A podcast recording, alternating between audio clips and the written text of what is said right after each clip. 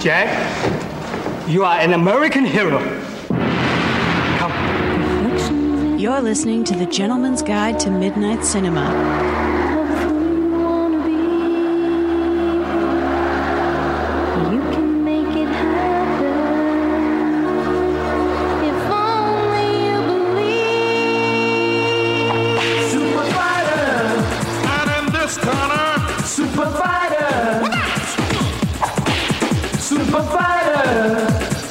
Kick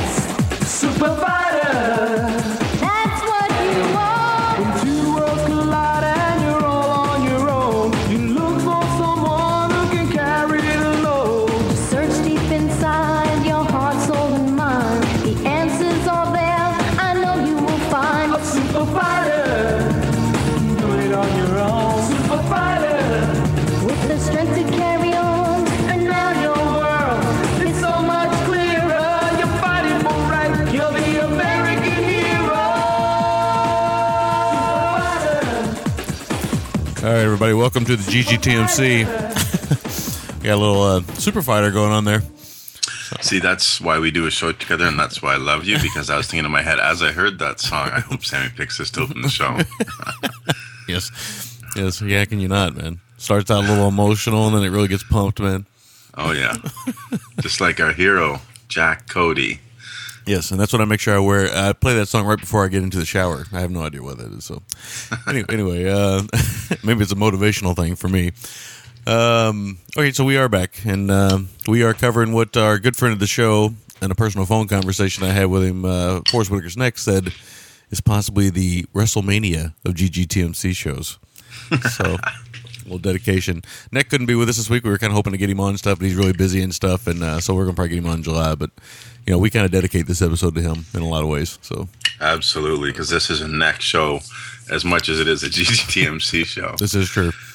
So this week we are covering um, super fights from uh, 1990 something. I can't even believe it's from 90 something.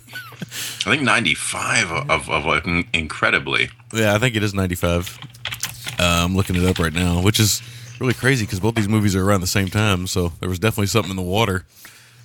Yeah. Uh, yeah. Super is 95 and uh, Parole Violators is 94. So, and Parole Violators, of course, very infamous, and uh, we will get to chatting about that here in a little while. So, And sorry, as much as it's also a neck episode, it's very much a Carl, amongst all of our listeners, certainly, but a Carl Bresden episode too. yes, yes, a lot of our good friends. A lot of our friends. This, yeah, this is pure mainline GGTMC. Yeah, this is uncut. This is uh, you know, straight off the vine heroin. This stuff is this is the good shit. exactly. All right, so uh, with that, we are back. Uh, we'll get into what we watched. So I defer to you, of course, while I have my coffee. Excellent. Um, uh, something like Lurch. That's awesome. Nice. Okay, I actually had a great week film wise, which is good because I, I just, you know, I hadn't had one in quite some time. I saw that. Let, let- let's give the uh, for those who don't follow us on Facebook or Twitter and stuff, and really you should be. Uh, Large William always has this capacity. I always pay attention to what he's doing. That's how I keep up with him when I'm not talking to him. And he always manages somehow, some way to get the movies in for the show at about one o'clock in the morning the night before. Yeah, I know. It's as you know what it is, and you know, you could probably guess this. I'm trying to cram as much movies in as I can, and then I leave these to the last second usually. And every week, I, you know, the weeks when it burns me when I gamble and I, I bust, I'm always like, man, I should have fucking watched these on the weekend. so I luckily I you know this was kind of organized, and I knew they were each about an hour and a half long, so I was able to squeeze in a bunch of other stuff. yes. Um, so let's see where I. Okay, so the first one I watched. It seems so long ago now. Uh, I picked up a bunch of blues and, and a bunch of Cinedef DVDs because one of our local video stores was closing. So I watched. I know who who killed me because my wife wanted to buy it on blue. Um, she'd heard it was trashy, but you know whatever.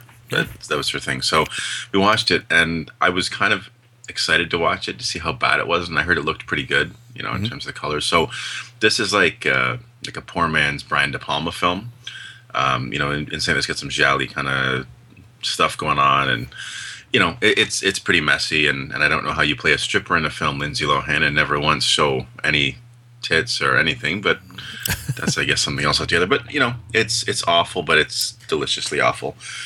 Um, then I watched, speaking of deliciously awful, City Under Siege, which is a film about a carnival knife thrower and uh, some other nefarious carnival workers and, and gangsters who uh, get some radiation on them and turn into muscle bound mutants and, and are rampaging through Hong Kong. It's pretty fun if goofy. Um, Rebellion. Sorry? Sound- sounds fun and goofy. It is. It is. It's, it's pretty absurd. Um, some serious overacting, even by Hong Kong standards. Um, Rebellion, which is a Herman Yao Cat three film, it was it was pretty good, uh, not great. I, I just I'd, I've been in the mood for some Hong Kong stuff that took place at night. I don't know. And sometimes I get that that mood, you know, like watching like PTU or stuff like that. Uh, it's just Hong Kong night shots. It just I get in the mood for that. Um, and I watched one that had, had eluded me for a long time, and it's been one of the most talked about Korean films, South Korean films, the past few years. That's The Chaser, and I quite liked it, and my wife actually loved it too. Um, really, really good film. Uh, I think it lived up to what I expected. You know, it has like a very rumpled, early '80s kind of feel to it. So, you know, good stuff. Um, next up, I watched a Milky Way film, Eye in the Sky, with Simon Yam. It's sort of like a like a convert, not conversation in terms of the paranoia, but in terms of the surveillance aspect. Uh, it's about police officers. That's that's their bread and butter is surveillance. So it was good. Um, Fried Dragonfish, which was a made-for-TV movie starring Tadanobu Asano, directed by Shunji Iwai of All About Lily Chou-Chou fame. Fucking awful. Uh, best, less said the better. yeah, sounds delicious though. Yeah, exa- well, they literally do eat fried dragonfish, so Yeah. it's uh, good times. Uh, next was one that I was ah, I was curious to see how it was going to shake out for me, and uh, I really, really dug it. And that's Steven Soderbergh's The Girlfriend Experience. Oh yeah. I thought it was really good, man. I think you know. I know Bill didn't like it. He, he'd said as much on Twitter, but I look at a lot of this stuff that Soderbergh does uh, between his, his his bigger films uh, and his, his more kind of important personal projects as being almost like when Rodriguez does kids film. They're almost like the cinematic sandbox for them to try new things and challenge themselves as filmmakers. Like with this one, he has no actors. He has you know electricians. He's people that work in film, whether it's you know um, electricians in films or people like that essentially. And then his star is someone who got fisted uh, for a living for a number of years. Uh, It's Sasha Grey, and uh, I think everyone's great in it. Um, really dug it, man. I think Sasha Grey was smart to pick something that, that was a bit familiar to her. Uh, she worked pretty well. Uh, I don't know. What did you think of it? I know you'd seen it. I liked it. I liked it. Uh, I mean, I didn't think it was the greatest film in the world, but I, you know, I, I did think, you know, like a lot of Soderbergh's experimental stuff, I thought, you know, this is a lot better than a lot of that stuff you see. I mean, you see a lot of that stuff, man. It's it's very hokey and stuff, and and I know some people really hated it, but you know, it's a, it's definitely a stylistic choice, and you can tell he's experimenting with stuff. But I've liked uh, a couple of his films he's done. Like I like Bubble, and I like that. And, so you know, and I find it interesting that he did get good performances out of really, in a lot of ways, non actors. I mean, she she is an actor, quote unquote, but just of a different type of genre. But and you know, you know me. I mean, I, you know, porn actors are porn actors. I mean, you know, they're not you know Academy Award winning actors, but they're still actors in some regard. So No, and she has to emote in a few scenes, and and let's again let's not forget that when we have um, singers playing themselves or this person, they're usually pretty bad. So I think we can't always dismiss. Oh well, she's playing something that's close to home. Yeah, but she's doing it well. It's you know, and, and, and a lot of the stuff was improvised in the film. So no, Right, I, I think I really dug it. Like you know, it'd probably be right around you know top 30 material like you know 25 to 35 maybe just outside the top 30 for me if it came out this year i, I really dug it I can't remember if it was top thirty for me that year or not. I can't remember. It might have been actually, but you know, I I, I did like it, you know, quite a bit. But I've only seen it the one time, so Yeah, no I'll definitely revisit it. Um, then I watched uh, something. I can't even remember how I came to it now. I think maybe one of our friends had posted a clip on Facebook. It was an HBO documentary put together by Ricky Gervais, and it's called Talking Funny. It takes Seinfeld, Chris Rock, uh, Louis C.K. and him, and they're just sitting down talking about comedy and what's what's stand-up comedy, what's funny, that sort of a thing. Um, you can tell that that Seinfeld's kind of the alpha male. Like you know, usually he swings his dick, and everyone kind of you know, chills out. But um, it's it's pretty good, man. It's really interesting, and there's some really funny stuff in it. Nonetheless, when you get people that funny, so yeah, I, I quite enjoyed it. Um, Did you get a lot of uh, Ricky Gervais laughing uncontrollably? Because when he laughs uncontrollably, it's it's insane. Yeah. yeah, he does. Absolutely. um, next up, I watched a Spanish film that is sort of like if they made, if, what's his name, Seltzer or whatever, made uh, not another Spanish indie drama.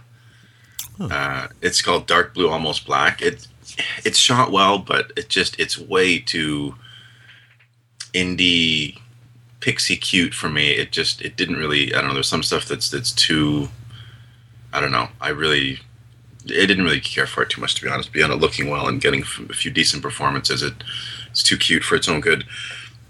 Um, speaking of cute, I watched Speed Racer on Blu-ray, and I know you and I both like this film a lot. We talked about it, and that's going to be a cult film in a few years. But uh, I'll say now, this is easily the best Blu-ray I've ever seen. I'm so happy I bought this. It's fucking unbelievably gorgeous. yeah. It's uh, for those who don't know. I mean, it's like unbelievably cheap.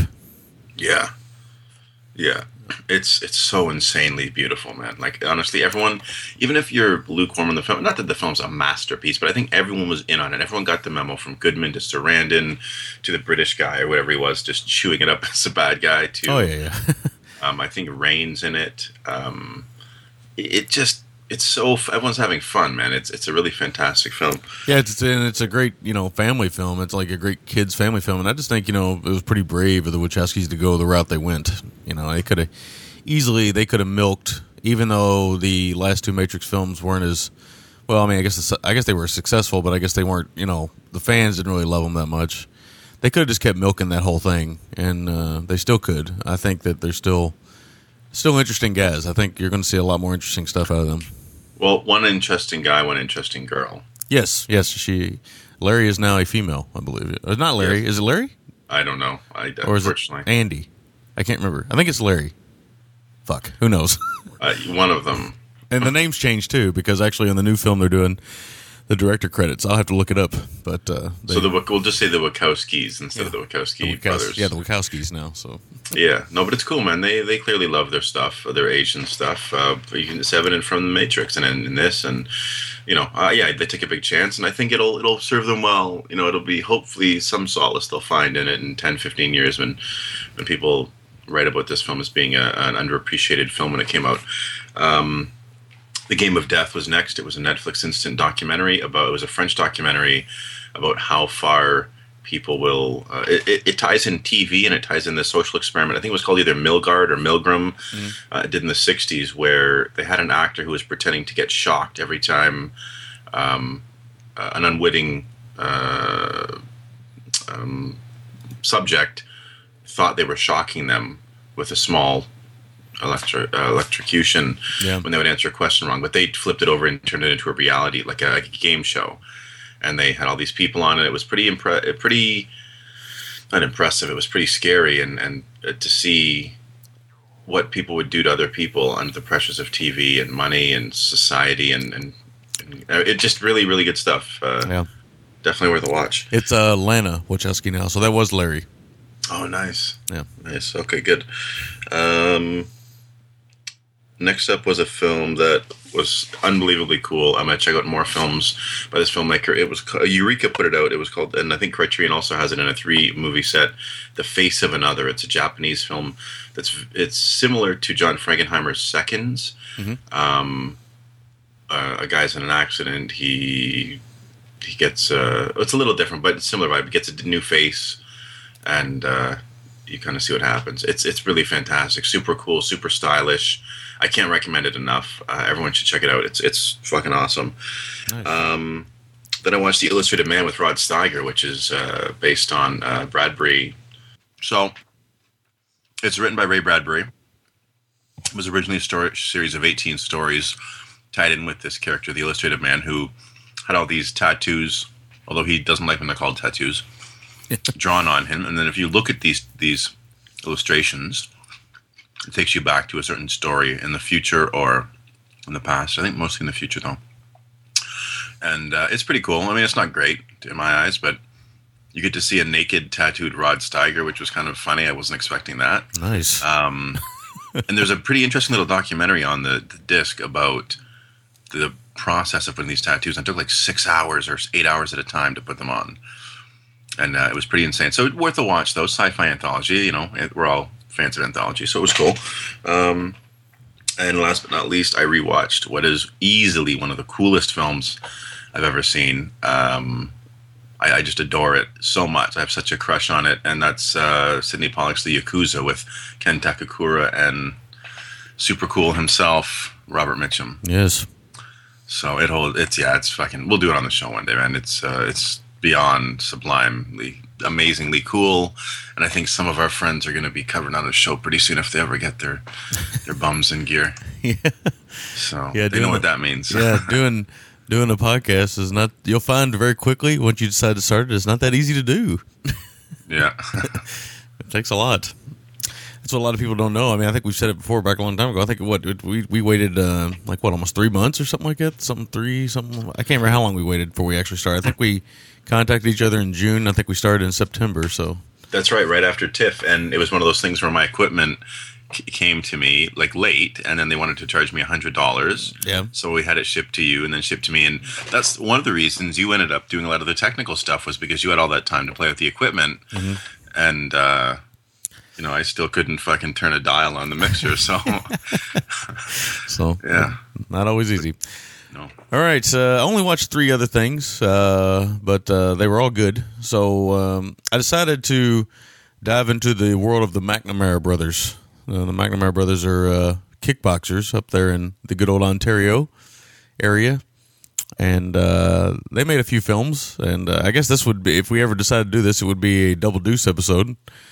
But uh, I have to I owe Uncle Crack Uncle Uncruel Uncool Cat for these. Uh, I watched uh, Twin Dragon Encounter, uh, which is a film about you know the McNamara brothers, and in both of these films they like to go to the lake and uh, get the pontoon boat out, and uh, you know it just so happens though that you know the bad guy's there. Uh, I think his name is I can't remember his name, but Jake. His name is Jake. That's right, played by an actor known as Bebob, and uh, Bebob only made two movies, and it was these two movies.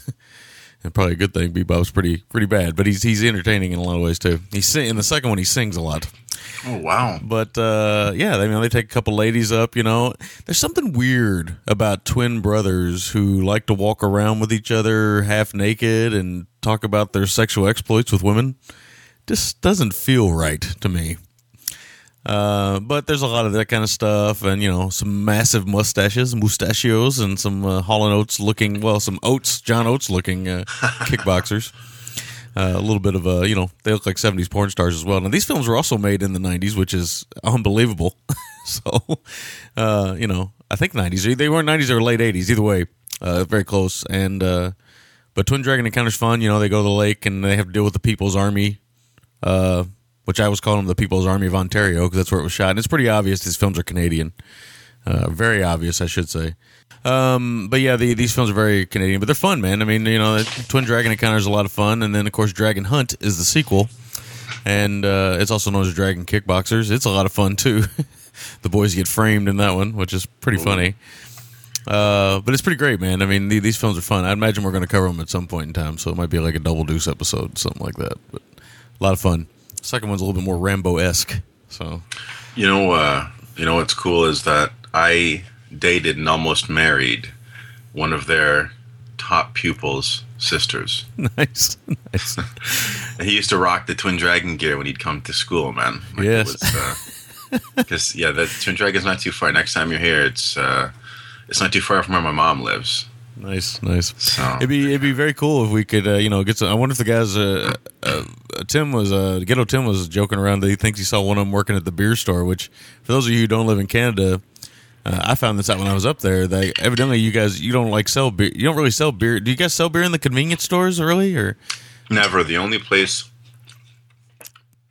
in Canada that sells beer and wine and shit outside of the liquor store and the beer store is the Dépanneur, which is like a convenience store in Quebec. Oh, yeah. Other than that, nothing. So you know, Tim said the beer store, and I knew exactly what he meant when he said that because I remember Yeah, riding, yeah. riding through your, you know, t- close to your house, and I looked over, and there was the store, and it's like the, the beer store, you know, and so, so I thought it was pretty cool. But of course, you know, down here in America, they sell beer everywhere. But uh, you know, that's just the way it is. But uh, yeah, he said he thought he saw one of them working at the beer store. So I don't That's know. awesome. If so, then times have gotten hard for the McNamara brothers. But I, would- love to talk to these guys or like get some photos with them because they're they're they're characters, man. I bet we could. Yeah, we probably could. It probably wouldn't be a problem. Uh, but uh, the only other film I watched, I watched a documentary. I finished it off last night when I got home, and that was uh, Bobby Fischer against the world. I'm I'm fascinated by people who you know seem to have, you know, the, I'm always fascinated with the line. There's a fine line between genius and insanity, and uh, Bobby Fischer's a great example of that. You know, he's you know the world's chess champion. You know, he, he basically at a time when chess was a really big deal. You know, he had uh, or he made chess a big deal. He had the world at his fingertips, and then he just kind of disappeared, and eventually, you know, kind of resurfaced as you know a madman, and you know, kind of lost his mind a little bit in the in the interim. And uh, I'm always fascinated by that. I really am. And of course, the most fascinating thing about him is you know he really never had a childhood. He was so obsessed with chess that he he never really developed. So he just went from Bobby Fischer chess celebrity to you know grown man chess celebrity, and because of that, I think he kind of went off the deep end, and that's putting it lightly. So uh, I'm always fascinated by that. You know, the, the, some of the things because you know as a parent now, you know you wonder, you know everything you do, you wonder if you know this is having some effect on your child or this and that, you know, and Big time. and and you never know. I mean, some obsessions for kids can turn into debilitations later. So, you know, it's one of those things where you know if your kid like if your kid's obsessed with uh, I don't know video games, do you know you, at some level you have to step in a little bit, even though it is their obsession. You got to step in a little bit, you know, but and kind of break it up. It's not that they can't play video games; it's just you got to be careful not to let them do too much of anything. Everything's fine in moderation, right? So, here's a situation where some people may have saw a route to more money, more fame, more whatever, and um, you know, obviously became a debilitating problem. So, very interesting, very interesting. Uh, That was playing at the Lightbox here. I wanted to see that. I think it's playing right now, actually. yeah, yeah. It was. Uh, it's an HBO documentary, and uh, it was on. Uh, recorded it on the DVR, and uh, yeah, it was really interesting, man. Really interesting stuff. Cool. But that's all I watched, on, uh, other than the films for the show. So we'll take a short break and uh, talk about some very, very fun movies. Which one you want to do first here? I mean, because uh, you know, really, it's a roll of the dice on this one. Uh, I'll let you pick. I picked last week. All right, let's do some. Uh, let's do some uh, super fights then. Let's go ahead and do super fights. Uh, that way, I can have more coffee and you can lead on the review, and uh, Cool. and then we'll do vol- uh, parole violators after that. So, Sounds like a plan. all right. Uh, ooh, sound like Oso there. special, yes. Special Agent Oso. Yeah, yeah. All right. Only those of you with kids will understand Yes. that joke. Sounds like a plan. As long as I don't uh, start singing three special, or was it three special steps? yeah, three special steps. That's how you know. I'm always. I don't sing it anymore because my son's not interested in my singing anymore. Now he's interested in my dancing, so I dance. So he'll dance, you know. man. So we do the, you know, we do the baby squat dance, which is always fun. I gotta, uh, I gotta bribe your wife to, to discreetly have the iPhone in hand and post you. Uh, you send me the video of you dancing. I'll, I'll put some music to it, man. Yeah, yeah. Well, my real dance is not much better than my Oso dancing.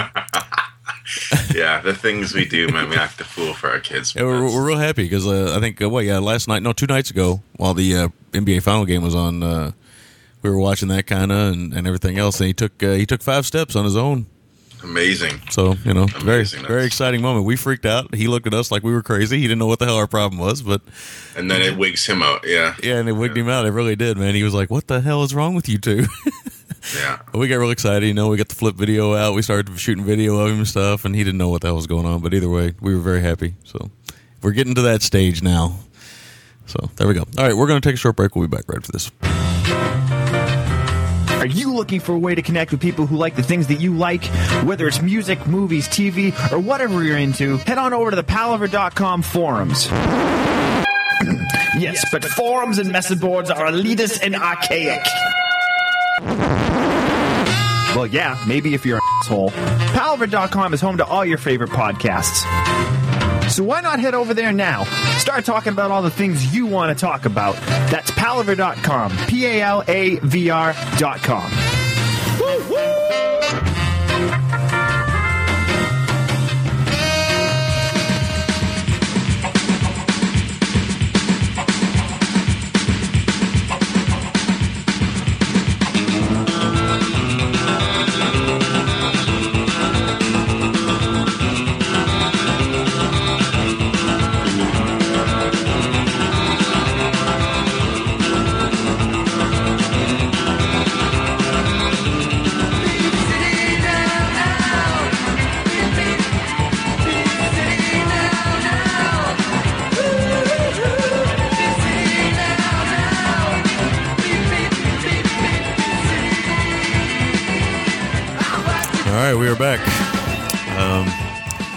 even know what that song's called. It's another one from Roop, so but it, it, it sounded cool. I liked the Yeah, little kind of little little boogie stomp action there to go to it. All right, so our first film is uh, Super Fights, and uh, this is from 1995, directed by. Let's hope I can. I don't. I don't know if I can pronounce this name or not, but I'll give it a shot. You correct me if I'm wrong. Mm, I certainly will. Sorry, I was Uh, just uh, taking care of something. But yeah, go ahead. Hope it was. Uh, you know. Well, never mind. I don't want to go there. Uh, Kwang Sung, maybe. Yeah, Kwang Sung. Yeah, there we go. Okay, pretty close there. Good, good at that. Uh, Yes. so this is directed by him here. Uh, Super Fights. This, this is rated PG thirteen, which I found insane when we watched the movie. But yeah. um, I'll give a brief plot synopsis. I won't go into the whole one here. It's on IMDb because it kind of gives away the whole movie, uh, basically. But uh, Jack Cody has always wanted to enter the world of super fights, a free fighting tournament. One night he rescues a girl from a mugging, and he becomes a national hero. Uh, basically, then he becomes he gets the opportunity to become a super fighter. So I'll leave it at that because there are some plot details, uh, also some other. I mean, well, some other stuff that gets into the story of the film. So I don't want to get into that. So, but uh, yeah, the, this film was, uh, you know, I watched this a while back. Uh, thought this would be fun to talk about on the show at some point in time. So I think we both agree that both films are like that. Yeah. So uh, this is your, I guess it's your first time watching it. So uh, let's see what you thought about the super fights. All right, I had to cough off air. Um, so super fights. Yeah, I'd heard a lot about this one. I know you dug it. I think on Cool Cat dug it. It's uh, certainly one for the ages. And you know, it should be said, it's it's got an interesting cast um, and and crew. Huang Seung did a lot of martial arts like choreography and stuff in Hong Kong. Um, worked on a lot of films. Worked with Jackie Chan. Worked with Donnie Yen. I mean, he's worked with a lot of people, um, which is cool because both films this week have sort of a, an early 80s Hong Kong energy and insanity to them at times. Yes. So, which is which is really great. Um, Brandon Gaines has only done this and I think one other film, which you know he may not look the part, but he he's pretty competent. I'm surprised he didn't do more direct to video stuff.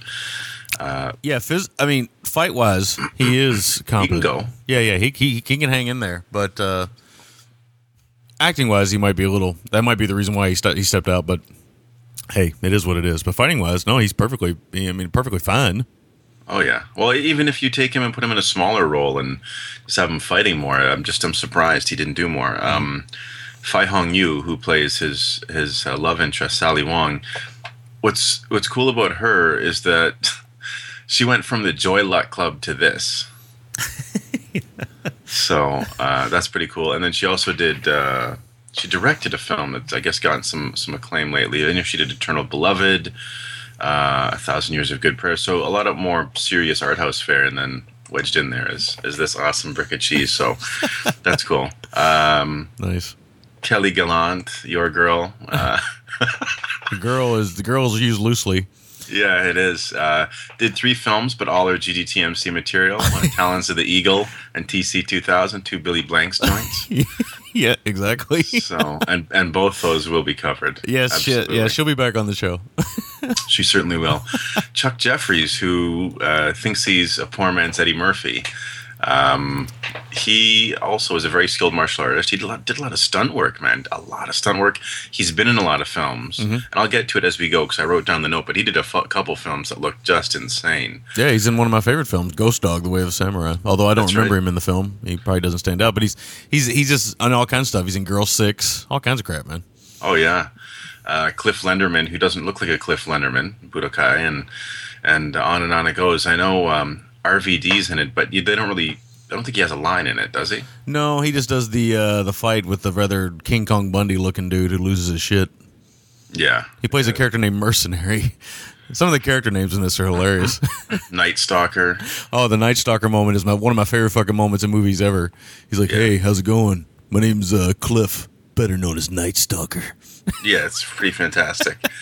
and uh, the thing is, I knew this film was going to be amazing because we we weren't even one minute in, and there was an oiled, shirtless man with a leather vest dispensing foot justice. There was a black little person in genie pants, and women in lycra with hair teased to the heavens, delivering roundhouses that uh, Chuck would be envious of. And, and then you get a Japanese man in this Billy with his Billy Ray Cyrus esque mullet and kabuki paint on his face, and and they say super fight. So it's like holy fuck, man! Talk about a buffet of, of Yeah. goodness. Yeah, and it gets us really crazy right off the bat. And, and I, I, I was immediately into it, but then when when somebody comes running out of the back with a chair, I was like, "This is it. I'm done." And this movie is awesome. Yeah. Oh well, let, us Did you did you plan uh, synops? I was gonna say plot synopsize it. Did you synopsize? Basically, yeah, but yeah, I just said you know Yeah. that Brandon becomes a hero, and you know he gets to live his lifelong dream of being in super fights, which is kind of like an MMA type thing. Yeah, MMA slash wrestling. Yeah, it's MMA with the the kind of bravado of wrestling. That's right, exactly.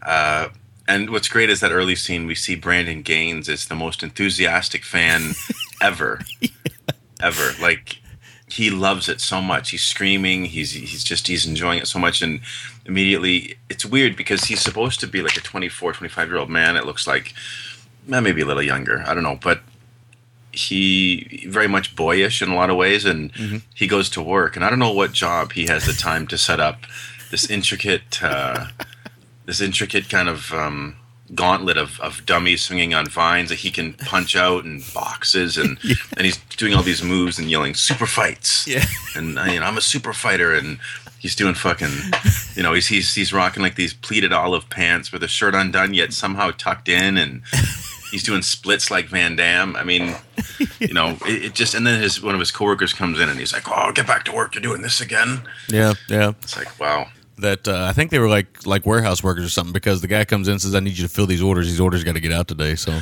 oh, right, right, right. So That's right. I think you know when I first the first time I watched this, I thought you know that's kind of just a silly, goofy scene. And Of course, and, and still it makes no sense in the context of a movie. But at the same time, I think it's a setup to show you the kind of abilities of Brandon Gaines, the kind of acrobatic kind of karate that he has. Uh, so I guess you that you buy it the rest of the way through the film because what he lacks in size and stature, he makes up for in speed because I didn't see any undercrank of the camera, No. and the kid is fast. He is fast and he can move. Like I said, he can move. He can do the splits, kicks. I mean, he's he's pretty talented, man. Despite looking like a twink, he's Yeah. he's got some moves, man. He really does. I mean, he's less manly than Kelly Gallant. Certainly is. Well, then most of the cast is less manly than Kelly Gallant. Anyway, I hope we never interview Kelly Gallant. Yes, that's true. I yeah, feel bad. Um, I love when he goes home and uh, his mom's making dinner for him, and she goes, "What, honey? There's no ultra fights tonight?" He goes, "It's super fights, mom." It's just it's weird. It's like this weird thing where they make him almost like this 16 year old boy or this 14, 12 year old boy. Oh yeah, yeah. And there's a scene a little later that really, really tries to sell that. Oh yeah, When he Yeah, gets, well, I should basically say when he when he gets his dream townhouse. yeah. it's like he's playing for uh, one of the Greek fucking basketball teams, man. It's the second he signs up, he's got an apartment. uh, you know, it's amazing, Dude, they even give him they even give him a geo tracker. That's right, man. They did. That's right. They go they go all out, bro. Which somehow suits him. Well, I think it's because originally he's in this like kind of Jeep like Suzuki Samurai type thing. Yeah, he was in the Jeep. Uh, I don't know if yeah, if it was an actual Jeep Jeep or was this? I don't know what it was, but uh, yeah, it's just somehow he suits the, the chick Jeep. But um, so yeah, uh, Jeeps and apparently hot licks are the perfect recipe for foiling a rape outside a convenience store. Oh yeah. it's awesome. He's he's driving around minding his business. He sees this happen, and he, you know, just fucking floors the jeep, not maybe realizing that he might splatter the chick that's about to get raped in the process, and then she'll have worse problems than uh, than the rape. So he, he flies onto the scene. He's kicking ass, and this is really what what gets it in motion because this is what makes him, as as everyone likes to say throughout the film, the all American hero. Yeah, yeah, they really, they really sell that angle. It's up to the point to where you know his costume is just ridiculous. So Yeah, this is the greatest fanfare from a news story in the history of cinema. like everyone's going fucking crazy when he when this story airs. Like his mom's like, "Oh my god, where have you been? I I taped this for you. I've been waiting for you for four hours." And it's uh, it's just amazing, man. How uh, well, I like that the mom character kind of really doesn't really care for the ultra fights, quote unquote, yeah, the first time around. But now that he's you know, and and and she really still doesn't care for it once he admits that he's going to go into that world. But she does love that he's you know a violent American hero. Like she. it, it's a it's a small thing, but I like that she you know accepts that her son's this hero. You know, Yeah, but Yeah, she, she no, doesn't want to accept him as a super fighter. that's right, or an ultra fighter, as she would say, But in true mom fashion, she ends up going to the fights anyway. and cheering him on and, and covering her eyes when he's Yeah. you know, getting punched and stuff. But uh, yeah, so anyway, the girl he ends up saving becomes his girlfriend. And um, what's great about her is she says, "Well, come back to my house. That's me. I want you to be my grandfather." Grandfather. When does she call him? A uh, curm- a lovable curmudgeon, or she says something like that. She calls Maybe him not a, curmudgeon. she calls him a codger. Codger, a lovable codger. No, but she sees a bit of a codger or something. Yeah. So and he's like he's like I like codgers or something I like. He like says something. He codgers. says something really lame. Well, what he doesn't like is is getting the Von Erich claw administered to himself by himself. yeah. by the grandfather, who's a real bodman. And the grand- grandfather's great because he's got moves by Wong Fei Hung and hair by Suzanne Somers. Yeah. I don't know if he knew that that wig should have been white because instead it's it's this poker straight blonde kind of Yeah. wig that he's rocking. Well, it's obvious that he's not the age he's supposed to be playing. Yeah, So they try to give him this kind of almost Pai Mei look. Yeah, Uh, but what it really ends up doing is it looks like this kind of albino uh, Suzanne Somers clone. It's really it's really odd. it's really weird, but uh, yeah, it, it, that's a fun fight inside the house. I thought it was pretty yeah. funny. It is. I also thought it was funny that everywhere in the house, like even on the like the kitchen cabinets, there's like these Chinese sayings and stuff. Is like we have to sell that there's Chinese people living here. We have to like Chinese mysticize this house up. Like we they really had to in case they notice and get the memo. But uh, let's let's say this. You know, we can talk about the the script and all the other things, but what this film has and what it delivers in spades is pace, the action, and the action is very well done, and the fights are good, man. Like these are pretty impressive for a, a western film. Like Yeah. I'm glad. I'm glad you say that because the one one of my notes is, uh, you know, say what you want to say about the movie. It's fun to kind of poke around, around fun with it and everything else, but the fights are good. oh yeah, they are. They definitely are. They're sold well. I mean, I think everybody sells them pretty well, up to and including the Eddie Murphy character. Yep. I think they're all sold pretty well. I mean, there's a lot of goofy stuff in between. The movies, you know, it is what it is, but and, you know, really more than anything, I think its biggest crime is is fashion. But that's you know that's the '90s. You know, it's, you know there's That's the 90s, There's hammer exactly. there's hammer pants in here. There's there's There's there's, Zubaz pants. Yeah, there's there's Zubaz hammer pants. this this is true. It's like every bad fashion choice of the '90s is in this movie, except for metal plate hats. We didn't see any of those, but Sadly. um, but yeah, I mean the fights. I, I never, I was never. That's the one thing about this movie and Parole Violators. I was, I was never bored, and that's the biggest crime any of these kind of, you know, second and third rate action movies can perform is the boredom. And this is why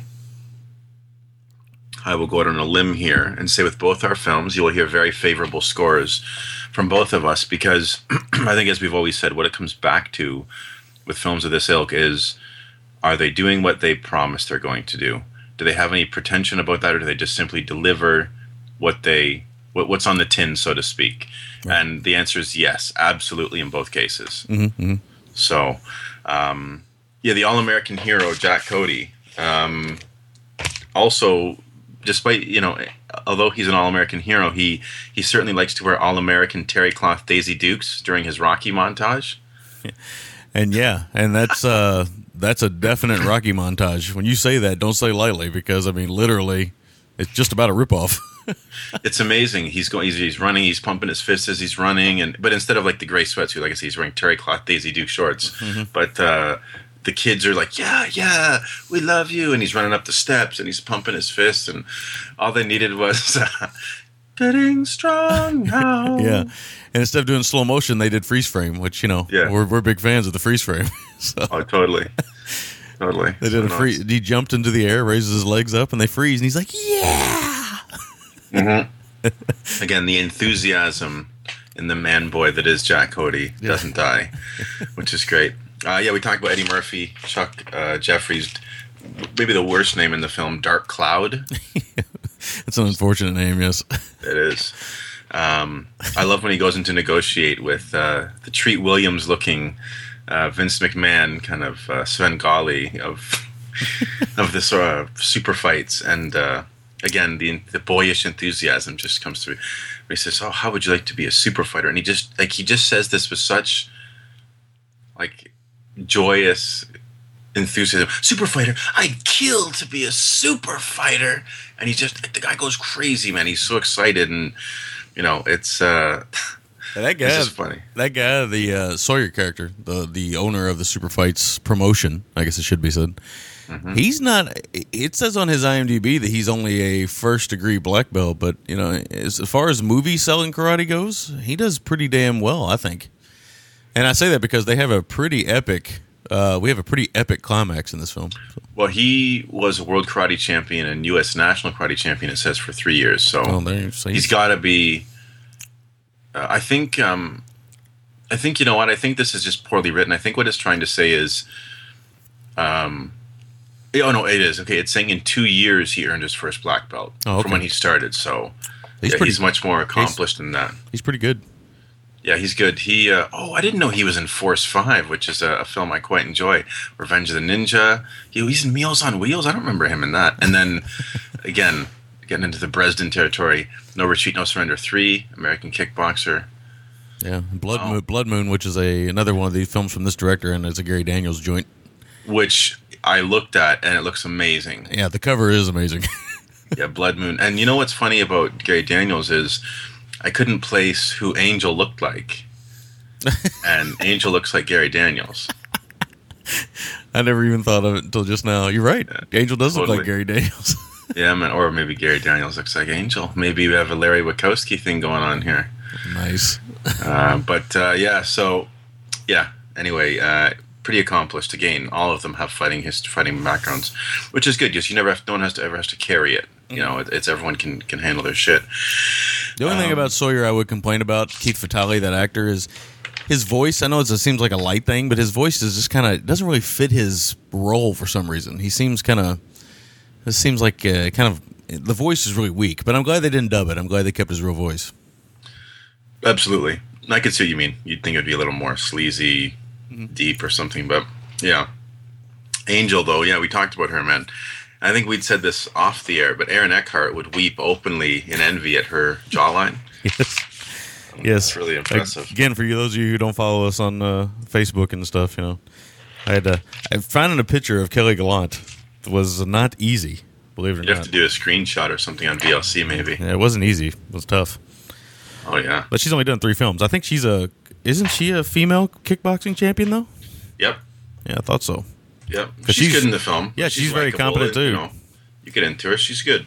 Um, so when she when Jack Cody's going to train with with Kelly, and you can cut the sexual tension with uh, a sigh. She's uh, they're training in something that looks almost like a cross between Ivan Drago's training center in Rocky Four and Charles Xavier's Danger Room. Yeah. It's pretty, it's pretty amazing, and you know, like where they had those poles coming out of the wall, Mm-hmm. you know there was guys inside of those walls fucking pushing those things. Oh yeah, oh yeah, no doubt. That that that, that would be an easy camera setup. But I like the uh, punching into the light. You know, they put a little smoke into it so they can catch the speed of his punches and his kicks. Oh yeah, it's pretty great. Um, what's great is during that seduction scene too, the the tickling of the ivory starts. The saxophone comes in, and Kelly Gallant reveals what her favorite vital sign is. And uh, for those of our listeners that, that don't know, she she certainly she grabs the junk of one Jack Cody and uh, and indicates that that's how she knows. And Jack, he, he's he's uncomfortable. He's both turned on and yet he's like, Kelly, should we be doing this? Yeah, yeah, it's great, and it's uh, And then we get a little later during that training montage. You get a little later. That's when you get the the bare ass shot of Kelly Gallant and side boob. I didn't see that. I don't know. I was maybe taking note at the time. Well, I don't know if it's worth going back and looking for No, it, but uh, uh, but uh, that's when I was kind of surprised. You know, it's PG thirteen stuff because you know I was like, well, that's. I mean, I guess you get away with that nudity, but you know, it did seem a little bit more than a PG thirteen to me. Yeah, no, for sure. Especially with the violence towards like citizens in their place of business and stuff. you know, you're gonna get get away with it with like the wrestling stuff because you could just chalk it up to that. But yeah, there's other stuff. But uh, um, what's great is when Jack Cody finally gets in the ring, true to his All American Hero name, he he's got a pretty amazing outfit. Um, again, that ties him with Rocky and Rocky Four. Rocky had like the the stars and stripes boxing shorts, and Jack Cody wears a stars and stripes karate gi with spandex pants and desert boots. Yeah, they're really selling. They're really selling the American hero angle. They really are, really are. And he's sort of like the one, two, three kid in a way. yeah, yeah. Yeah, this underdog, young underdog. Um, yeah, you you talked about. I think we, yeah, we did open with a song, the American Hero Super Fighter song, which is good. And his first match, he takes on Corporal Kirshner. It looks like, and he dispenses of him pretty quickly. Um, and Jack, man, I, I gotta I gotta ask what Jack Cody was thinking when he turns down the silk panties and silk half blouse combo that that I mean, Angel's pulling out all the stops. you know, and even the silk panties and silk half blouse don't work, man. Yeah. It's uh I don't know. That I Jack, guess you know, he's he's wanting to save his chi, man. fucking Tess Trueheart. He doesn't want any part of it. Um, and then I don't know if you caught this. I'm sure you did. It, uh, right after that, that near seduction scene, it cuts to uh, the workout scene with all the the super fighters. And this first dude they show, I don't know if he was Samoan or what he was, but he had mullet for days. Oh yeah, Like it was super short on top, and it fucking flowed like the Niagara Falls on the back. Like it was pretty amazing, and I was hoping we get another shot of it, but we didn't. It was just that one shot. I love the workout scene. I love the uh, the decadence of uh, the, these vitamins, quote unquote, that all of them are taking. And I love that you know we get a bikinied uh, servant passing out the vitamins, and the grunting, Yeah. the grunting. For, you know, it's like after they take the vitamin, it immediately takes effect. Yeah. Oh, it's great, man. They get in these big, they're like in these big bottles that say "Super Fights" or "Super Fighter" on it. Yeah. It's great, and we find out later that that uh, scarily these these um, pills, although unwitting to Jack Cody at the time, are a mixture of steroid, growth hormone, and mind control. so, in these horse pills they're taking, I love that they mixed in mind control. mind control, fucking Manchurian candidate. Um, so yeah, and uh, yeah, Brandon Gaines he he scales it back a bit from the but, Stars and but Stripes. wait, wait, hang on. Like, by the way, we find that information out from a ninja. And it should be said that the ninja wears almost like a sweatsuit ninja suit. And what's great is uh, the ninja isn't above talking shit. And he, he, you know, he gets on Jack Cody when Jack Cody's walking back through the forest or something. And and the ninja says something about him not being a good fighter. He goes, bullshit, I'm a great fighter. And the ninja goes, I don't think so.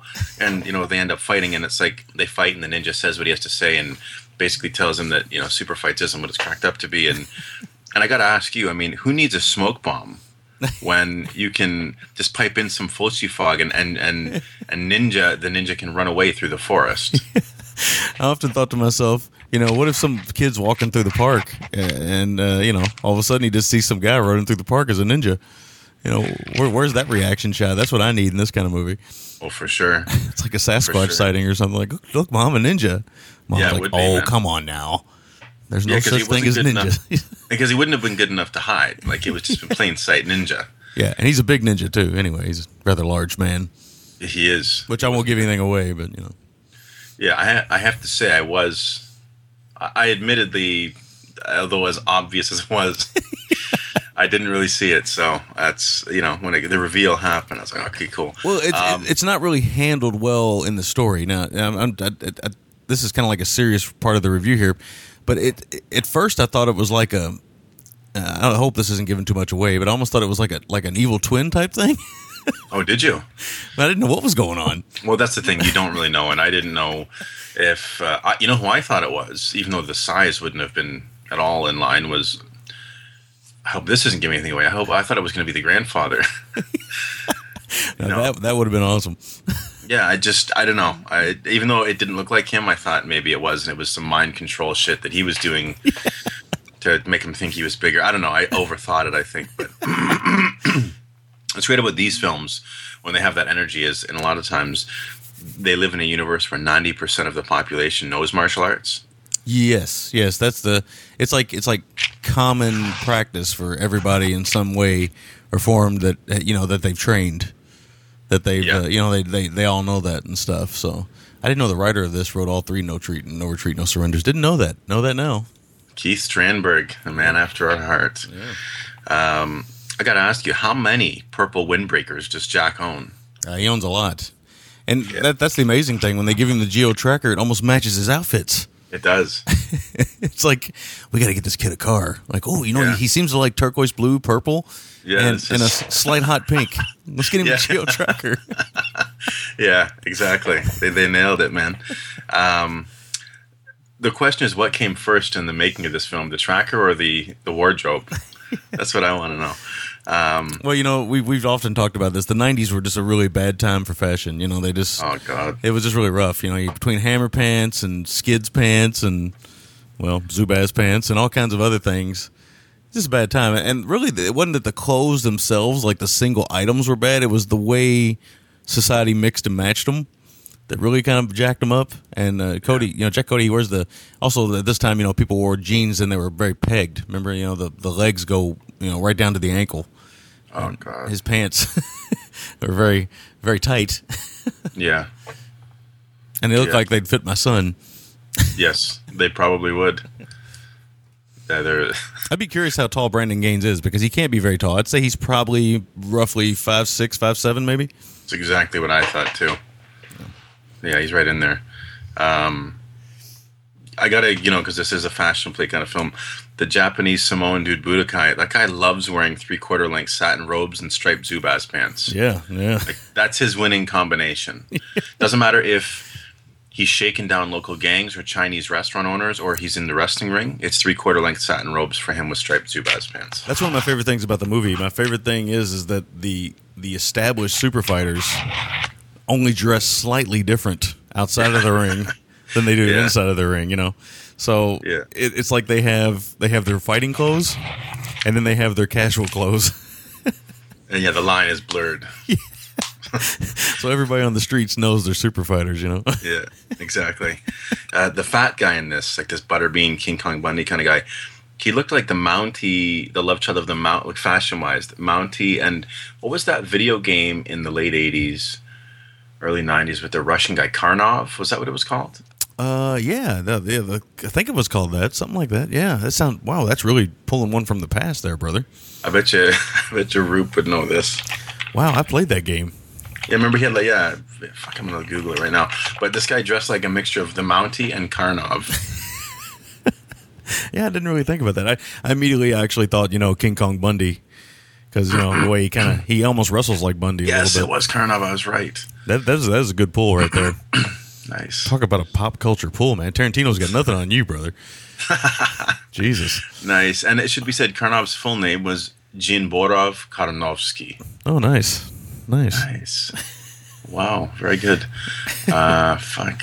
So yeah, the the big dude. Um, and uh, oh, getting back to the Rocky thing, because Rocky clearly was a well that they went to a few times. They've even got like the the shirtless slow mo beach training sequence with the sun going down. We just see the shadow of our hero, yeah. which is great. And it's got some great music. Yeah, if, if there's one gripe I have about the movie though, is that the music is sometimes it's a, almost a little too triumphant in spots where it doesn't It- need to be. Very triumphant. Yeah, I mean it's like it's celebrating every little thing Jack does. I'm glad you said that because I, I couldn't quite find the word I was looking for to describe it. And triumphant is Yeah, it's like really the music. if if this character was making a peanut butter and jelly sandwich, it would be the most amazing peanut butter and jelly sandwich. That's what the music sells you for. yeah, it was Steve Vai would come in on like a like a like a, a guitar, and it would just be or like what in the video, um, the Top Gun theme. Um, Oh, yeah, yeah. It's just it's just the fucking dude playing. Was it Jan DeBont or Jan? I can't not Jan DeBont. That's the director of Speed, but uh, No, Jan. I always mix up the two Jans. Uh, Jan Hammer. Jan, Jan Hammer or Jan Hammer, whatever the fuck it is. Yeah, Jan Hammer. Where he's just playing music in like that warehouse. Like that's what I think would be happening if he was to eat this or make this peanut butter sandwich. Like Jan Hammer would walk in or whoever the fuck it was, and uh, just be playing and kind of nodding like knowingly and approvingly at the making of this peanut butter sandwich. Yes. Like triumphant. Good call. yes. Um, this film I meant to mention to you. Uh, where is it? Fuck, I just lost it now. it's got. Uh, I think it maybe it was Blood Moon. We briefly talked about. Um, no, that's not the one. Although RVD's in that one too. There's one he did with it was him. Um, Darren Shahlavi, who's like a, a British Iranian martial artist. Anyway, it looks pretty good, but we've seen a lot of bad fake beards in film, right? Oh yeah, I'd say we we might be the podcast that leads the bunch in that in that regard. I would say we probably do. I can say with complete confidence that this film has the worst fake beard in the history of cinema. Yes, it's really bad. I mean, it's like like uh, that new Sacha Baron Cohen dictator film he's making. I've seen pictures of all over the internet lately. It's it's the most ridiculous beard. And this is uh this is I don't want to give anything away because it's a plot point, although it's a pretty fucking obvious one right from the get go. but uh, this gentleman, Jim Steele, is the actor's name. Looks like he was a professional wrestler at some point. Uh, and it's pretty obvious he would be. This guy's gigantic. He's a big dude. Yeah, he is. But obviously he had no he had no real ability to grow a beard. So they give him a, a savage look. He's known as the Beast in the movie. So but I don't want to give anything else away about it because it's a plot point. But uh, yeah, it's it's the worst beard I think I've ever seen. It's like Boggy Creek. It's it's yeah, it's unbelievably amazing. Uh, I can't, but like I don't even know what what sort of material or texture to describe it as. Just uh, yeah, even even like the yaks are like, dude, you should have used some yak hair, man. yeah. Um, what's great is when one of um, Jack's friends is gets punched out. He uses this healing technique where he heals just above his cock. He puts his hand just above his cock and tries to heal him with a combination of cock healing and acupuncture, which is kind of funny. It's uh, a meta thing for us. Um, the last fight's pretty impressive. Uh, I mean, you get a few different characters thrown down, and it's a factory fight. Um, Yeah. but there's no bandsaws or flames or conveyor belts or, or meat hooks. But it's got everything else, including a bizarre close up of Jack at one point, like this extreme close up that doesn't quite make any sense. But uh, no, I, I got to hand it to it, man. It's uh, good stuff. Good, good stuff. Nice. Is that all your notes? yes. Okay. Um, yeah, so like I was saying, you know, if you're not in like the first five or ten minutes, if you're not in, this obviously isn't a movie for you. But I think if you listen to this show and you like some of the stuff we like, I think you'll be in right from the get go. Um, a lot of my notes are pretty much stuff you went over, so which is what I kind of knew would be the case when it comes to movies like this. But this is, you know, your basic kind of underdog, uh, you know, good boy, done good, done done well, you know, fighting the system type of movie. So it's it's a good it's a it's a good way to go. Uh, although Jack in the beginning, as much as I like him and his enthusiasm stuff, he's almost a little bit of a douchebag in some moments in the beginning. you know, he's just like you know he's like so obnoxious sometimes, but you end up getting behind his character. So you know, I think they did a good job of kind of making that transition from uh, you know childish douchebag to you know a guy that realizes what what what's really important. You know, and of course it takes Tai Chi for him to you know realize what's important, but that's okay. Uh, including some uh, some really interesting training sessions with uh, Grandpa. Um, like I said, I like the introduction of the fighters to Jack when he goes to the office and stuff, and you know, like the guy, the Cliff. He's like also known as Night Stalker.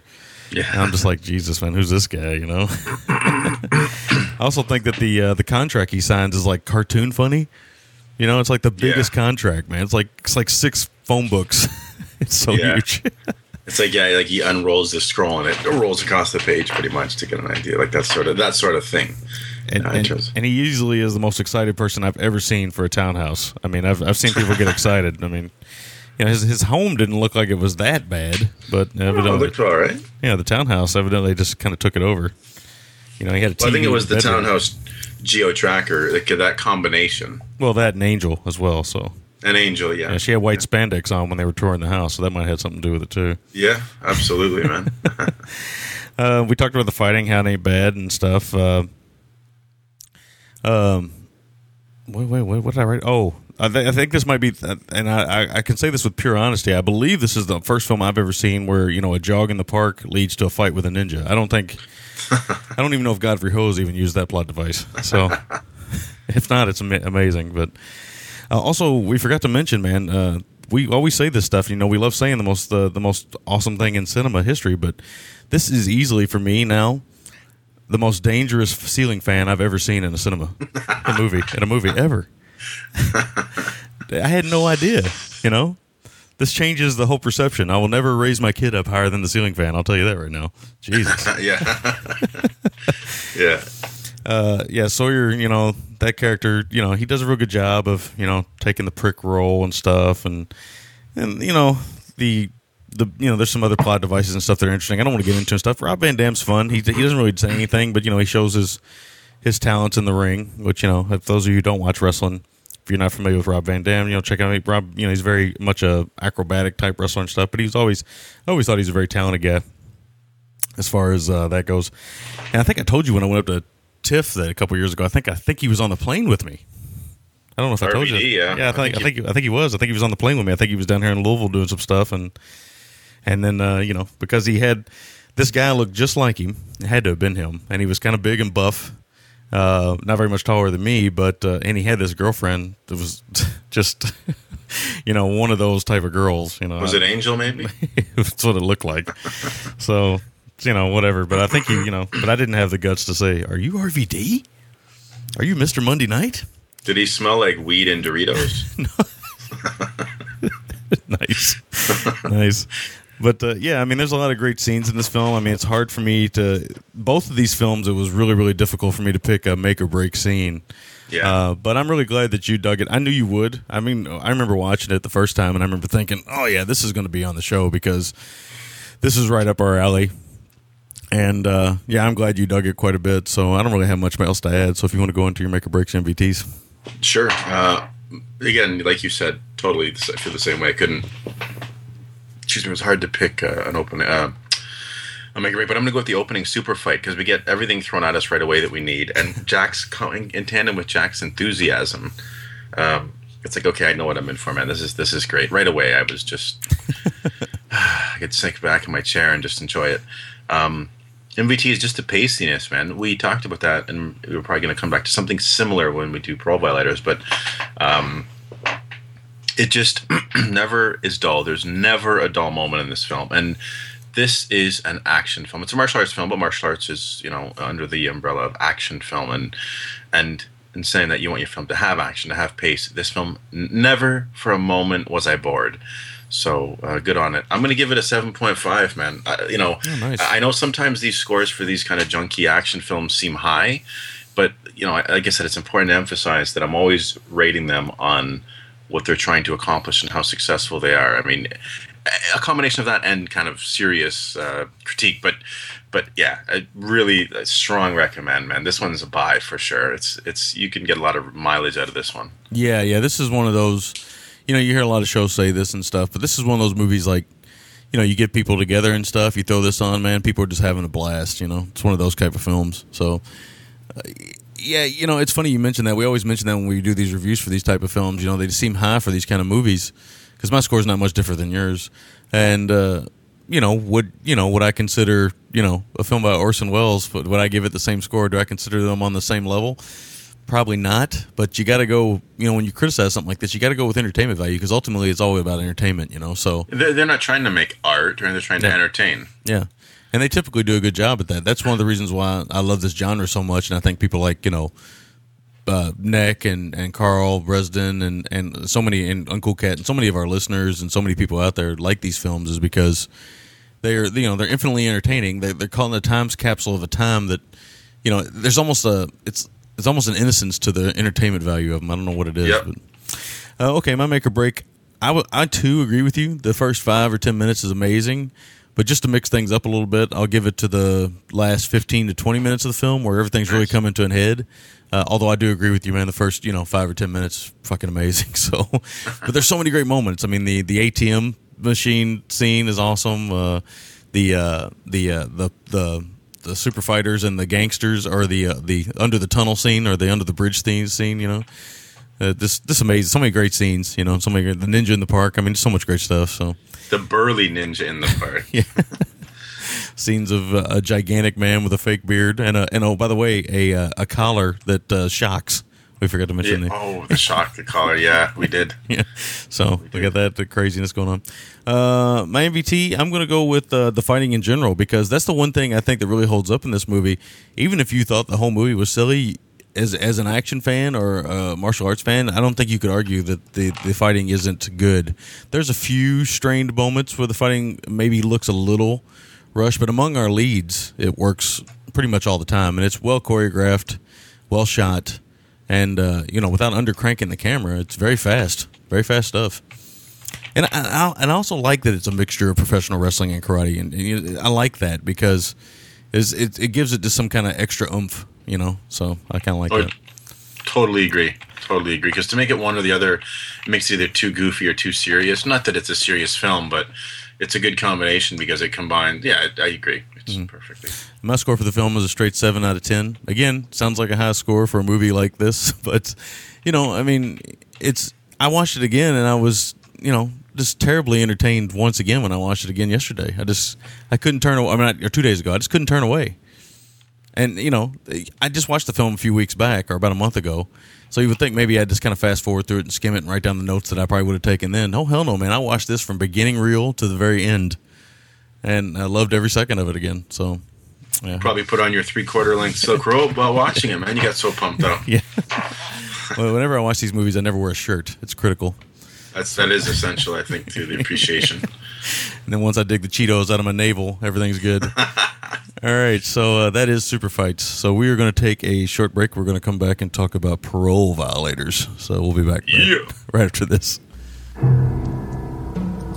Crom, I have never prayed to you before.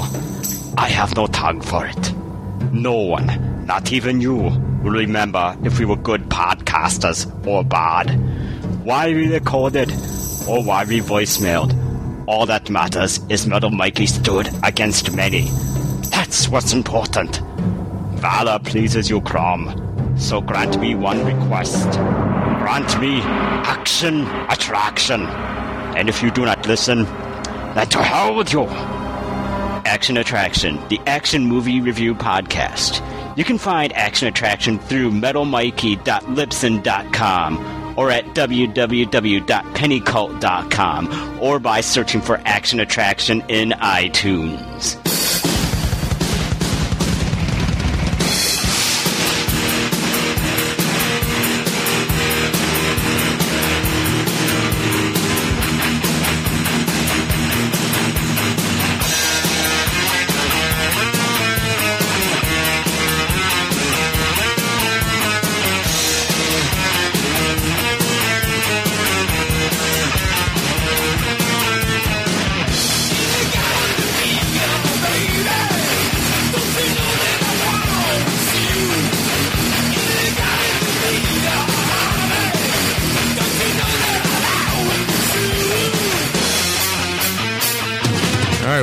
That uh, little, little birthday break from my boy Metal Mikey. His birthday was yesterday, so Very nice, yeah. some some metal in there and everything. So Did you see the uh, the po- the picture I posted on Mikey's wall for his birthday? yes, I did. In fact,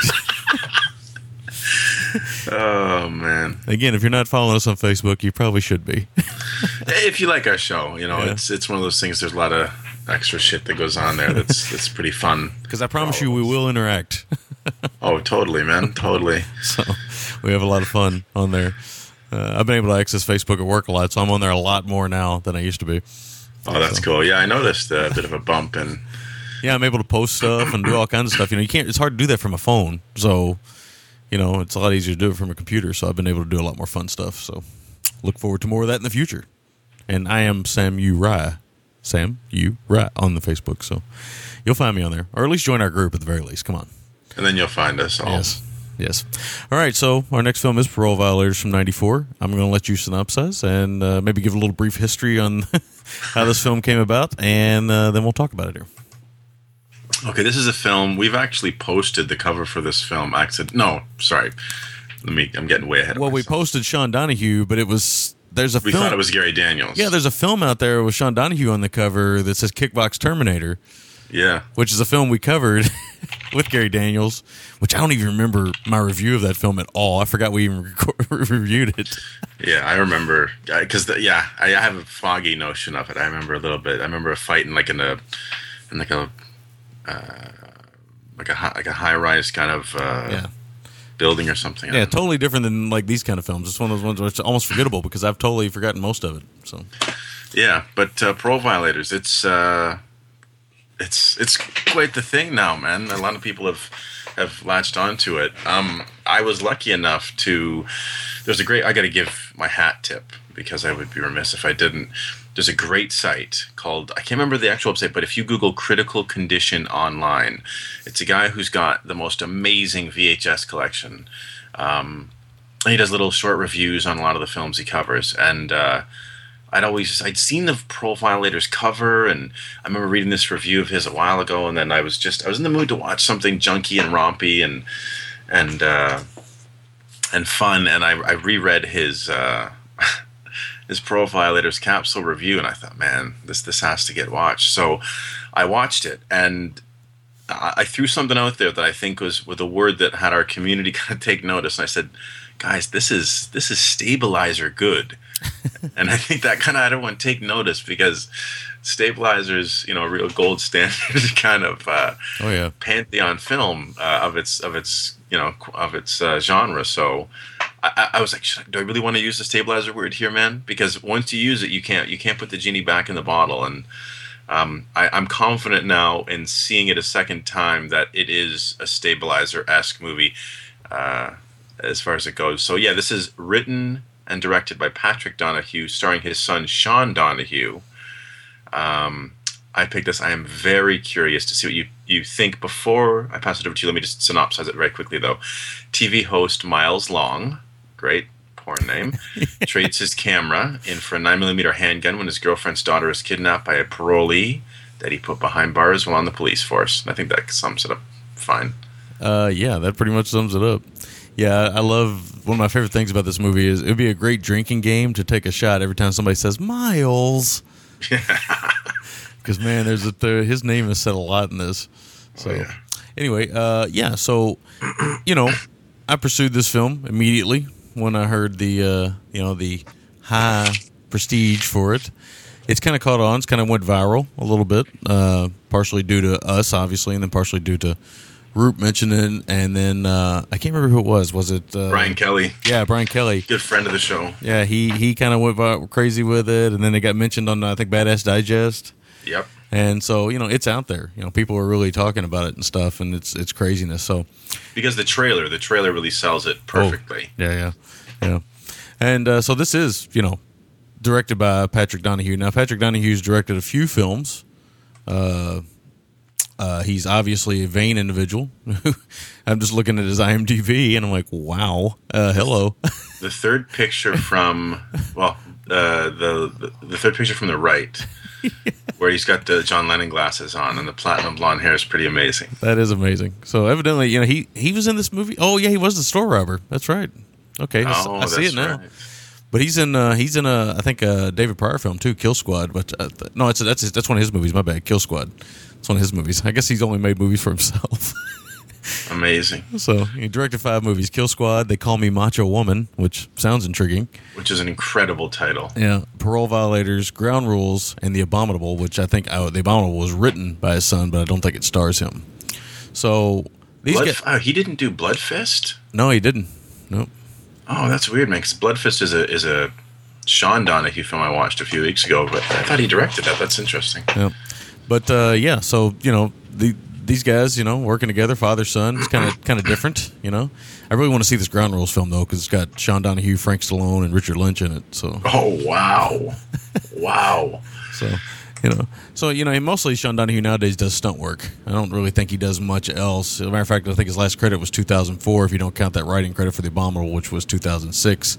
He's kind of disappeared off the map, so I don't know what he's doing nowadays. It would be kind of great to kind of talk to him at some point. Maybe maybe this would be one of those interviews. You know, would be like a dream come true for us. It might be kind of fun to kind of look into trying to get a hold of this guy. We should. I think we really should. He. I. I think he looks like a nice guy. Yeah. You know, he tends to play in films. I think he's probably a super nice guy. Uh, who would probably have a lot of great stories to tell. Yes. Certainly. So let's jump into it here. You know how I love cheap insults in movies, and this one has one of my favorites when uh, Miles decides to drop uh, the butt breath Yeah. down on uh, who who we find out is his dad. Actually, uh, you know it's pretty awesome. I mean, I don't know how many people get to live their childhood dream of being in a movie directed by their dad and getting to call their dad butt breath. to punch him out, yeah, and call him butt breath. But it's pretty great. What Violators basically is, it's it's like a it's like Cheaters. Or Yes. it's like that kind of show, and, and I love in the in the movie how they always call him the video cop.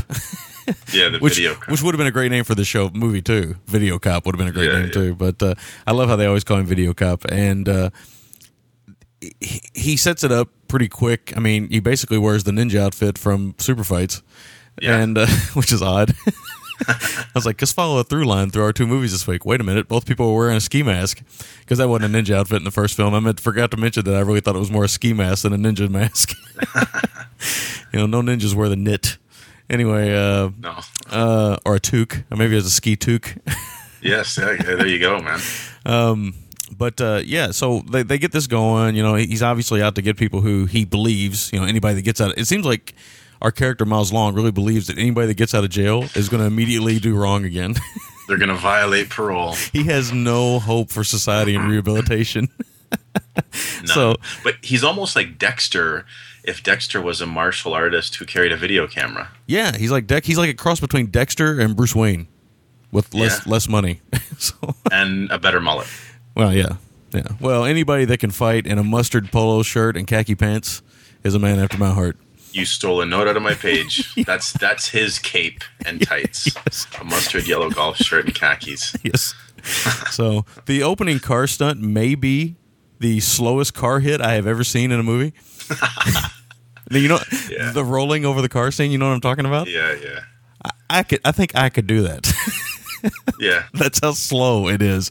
I mean, if you're going to do that, you got to undercrank just a little bit because it really, and it's not so much the initial guy that gets hit, I think, which is his dad.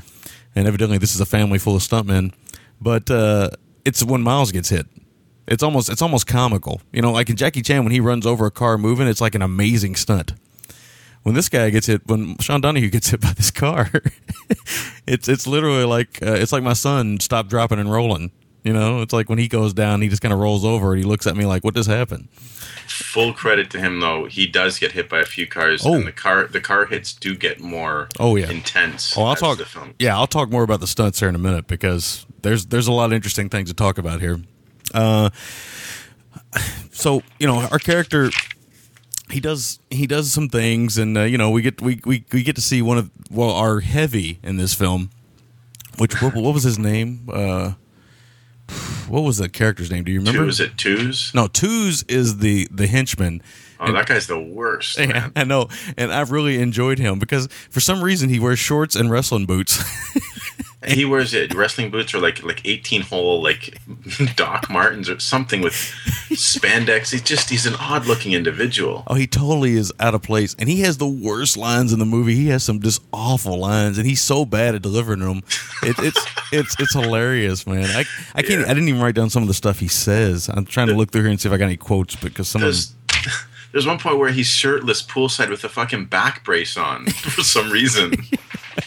yeah, I don't know if he fucked himself up doing a stunt and they're like, fuck it, let's just put this in anyway. yeah, he's really really rough. But I can't remember. I, guess the bad guy's name is JoJo. No, maybe it's not JoJo. That might be Mike somebody. else. Donahue, is that a brother? I don't think so, but He was. Oh, it must be because he was in They Call Me Macho Woman and Kill Squad. It must be. I guess so. But I, I think that's the only other character I can think of that had a name like that. Unless he wanted to go uncredited because he played uh, a pedophile scumbag. Yeah, it's possible. Not Knuckles? No, not Knuckles. No, it wasn't Knuckles, and we know it wasn't uh, Goon. And it wasn't Van Fighter one or two. I was just trying to figure out who those two wait, are. wait. There's a full casting crew thing we can click on. He's going to have a Latino name. Yeah, but the thing is, I went through the full cast and crew, and it's just more kidnapped girl, nurse, nurse, nurse, dancer. Nico was it Nico? Maybe. Maybe Nico. Maybe. Okay, Don't know. Maybe it was Ray Garcia down at the very bottom. and He didn't want to be. I don't know. Anyway, either way, this is our bad guy, and uh, you know he's he's you know East L.A. You know, kind of a you know gangster look, bandana, flannel shirt, baggy pants. You know, he gets out of jail. Pretty funny. Uh, Two's picked him up and stuff. But I, uh, you know, bad guys, just like heroes in movies, heroes are only as good as their bad guy is. And this one, he's kind of weak a little bit, although he is a bit of a scumbag. Uh, but bad guys are only as good sometimes, not as the hero, but as their henchman. And in this case, Twos is not really the greatest henchman to to ever be in a film. And you know, he drives like a I don't know, like an '84 Impala uh, Yeah. that turns into like this car. In the movie, it turns into like almost like this like like a horror movie car, like Christine. It just keeps popping up. Everywhere Sean Donahue's at, Miles is at, he like looks over his shoulder and here's that car. Yeah. Revving. Yeah, so I'm gonna try to. What I'm gonna try to do is I want to pull up a couple scenes while we do our review here. And the first one I want to pull up, I gotta pause it because I don't want it. Okay, the first one I want to pull seagulls. up. Yeah, well we're in the Bay Area, and Yes. uh, the first one I want to pull up here is um, one from uh, hang on, let me let me get the time right. The the scene where we find out that the bad guy is out of jail, and uh, he decides to go talk to his cop girlfriend about this situation. So, and this is a great scene. This is quintessential of why people should check this out. So, let's hope that I got this right this time. Right? Let me see. If it, Six years. well, The I'm, I'm close to it. Hang on. Let me go back just a little bit. And it should be said, I don't think uh, Miles is speaking to his police officer girlfriend, not the criminal who has a police officer girlfriend. Yes, here we go. Let me play this one. And they're in a garage working on for people working on police cars. So I guess that explains why this dialogue is going to be like this. How did Chino get out of prison? What? How did Chino get out of prison? Out the front door like everybody else. What's your point, Miles? He only served six years. the parole board said he's been rehabilitated. End of story. I'm the one that put that piece of crap behind bars. and I'm the one that found that little girl laying in a pool of blood. Their clothes ripped off like some animal attacked her. We didn't protect her. We didn't do our job. Our hands are tied, Miles. There's nothing we can do. You know that. Just once, can't you bend the law? What? What? hey, don't you have something better you could do? so every guy that's out there on parole is an automatic repeater. Is that what you're saying? Not all of them. This one I know. I'll put my life on it. Yeah. That's fool's talk. I know this guy better than anybody. Miles, you're scary. He's scared for the children. There's a rumor going around that you're the so-called video cop. I hope that isn't true. We're all potential video cops. I hope you're not in over your head. No, I'm not. Take a vacation. Jog. Clear your mind. You need to have some fun. Okay. How about dinner tonight? It has been a while. I've been working hard trying to keep the show on the air. It's been on for 16 weeks. Yeah, I bet you've been busy. So what do you say? I'll get us dinner for Susan. You can cook dinner tonight. You want me to cook you dinner? You know what happened last time I cooked? Yeah. The food was Food cold, was but cold, everything else but was hot. everything else was hot. 6:30. Now, the most amazing thing about that scene was she says there's a rumor that you're the video cop. And then he Yes. flat out admits that he's been spending the last 16 weeks working on the show. Exactly.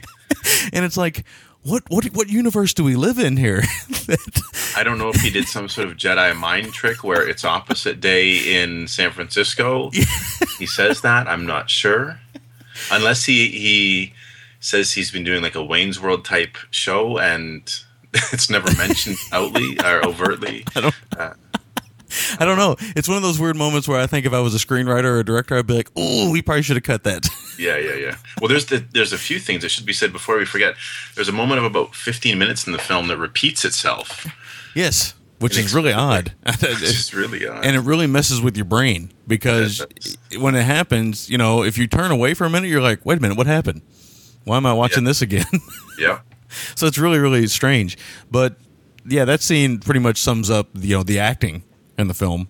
Uh, it's pretty great, you know, and that's that's his uh, female. That's Tracy. Tracy Dodd and Pamela Bosley, and unfortunately, this is her only credit, which we'll talk more about her in a little while. But uh, Because she would have been the gift that kept on giving in these kind of films if she Yes. had made more. Yes. Uh, so Miles goes back to the house now, and he's going to make dinner. So Miles is is incompetent as a cook, uh, and that's putting it lightly. I mean, I've seen some bad cooks, and you know, women all like a man who cook can cook. Is you know the thing among guys is, hey, you know, you really want to entice a woman, man, be cook for her, you know, and blah blah blah. Well, Miles, he's not really very impressive with this. He strains his spaghetti in a strainer. But I'm going to give you a piece of advice. First of all, you shouldn't do it on the counter. Second of all, you shouldn't put the sauce in the strainer with the pasta. no. I don't know. I don't know what Miles' logic is. It's like you know. Well, well, hey, come on. Even he says, I don't know what I'm doing, but stuff is cooking. So, He's warming. He's cooking sauce in a pan, but he's also warming sauce in a microwave at the same time. So it's like, what are you doing, Miles? well, he's got probably the ragu in the microwave and his own home blend on the stove, man. At one point, he pulls he pulls pasta out of the pasta bowl, the boiling pasta, and smells it. I'm going to give Miles another hint. Pasta doesn't really have a smell when you cook it. He's like, I don't know what I'm doing, but stuff is cooking. Apparently, he never heard the term al dente. To fucking try your pasta. Like you said, smelling it's not going to indicate much, man. Yeah, I mean, when it comes to pasta, the trick is the consistency of the pasta. I'm not a master chef, but I know that you, when it comes to pasta, when you want to check it, you just want to make sure it's not too rubbery, not too stiff. Still, smelling it's not going to do you any good. So whatever. I don't know, man. but man. it's a pretty classic scene. I mean, it's really, really bad, and it's funny as hell. Uh, he's, he's walking himself through the whole scene, like pep talking himself the whole time. well, he lights candles in the beginning, which I thought was pretty funny. You know, yeah, nothing says romance like pasta and garlic. You know, yeah, yeah. but they never even get to the food. They just get right to the nasty business. So Yeah. it's pretty funny. Um, now we go back to the stunts. Now I, earlier I said that one stunt was really kind of wacky, and I, I do think it is. But that's not to say that I didn't think at any given time in this movie, like the stabilizer, that somebody was going to die. Because the stunts in this film are done by people who obviously don't have. Some of these people don't have a lot of experience doing stunts, and they look dangerous. Yeah, they do, man. They really do. And that is up to and including Sean Donahue, who does a little Jackie Chan action here. He's doing his own stunts. There's a scene later on in the movie where he falls out of something onto a car. I, I, I don't know how he didn't cripple himself. And there's another character in the film, it's this guy in a bar with a really bad coat. I think he was wearing like one of those African coats or something, you know? Yeah, like a like a what's it called? I'm fucking losing my mind. Uh, like a dashiki or something. Yeah, it looks like he was in fucking Do the Right Thing or something. No, he was the wrong movie. But he did the wrong thing by fucking with Miles, man. yeah, yeah, and, and and he falls out and hits a car, and you can just tell it, it was painful for the stuntman. And obviously, in this case, it wasn't the actor because they put a hood on him when he come. He didn't have a hood on when he was getting his ass kicked. But when he fell out of the door, he had a hood on, and uh, he hits the car hard, man. I'm like, ooh, man, that had to hurt.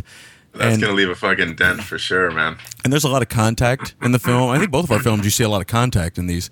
So uh, the fighting is not as good as it is in super fights, but the ludicrous nature of the fighting is better in parole violators. And the stunt and the stunts. Yeah, the stunts because in super fights it's more the standard martial arts choreography.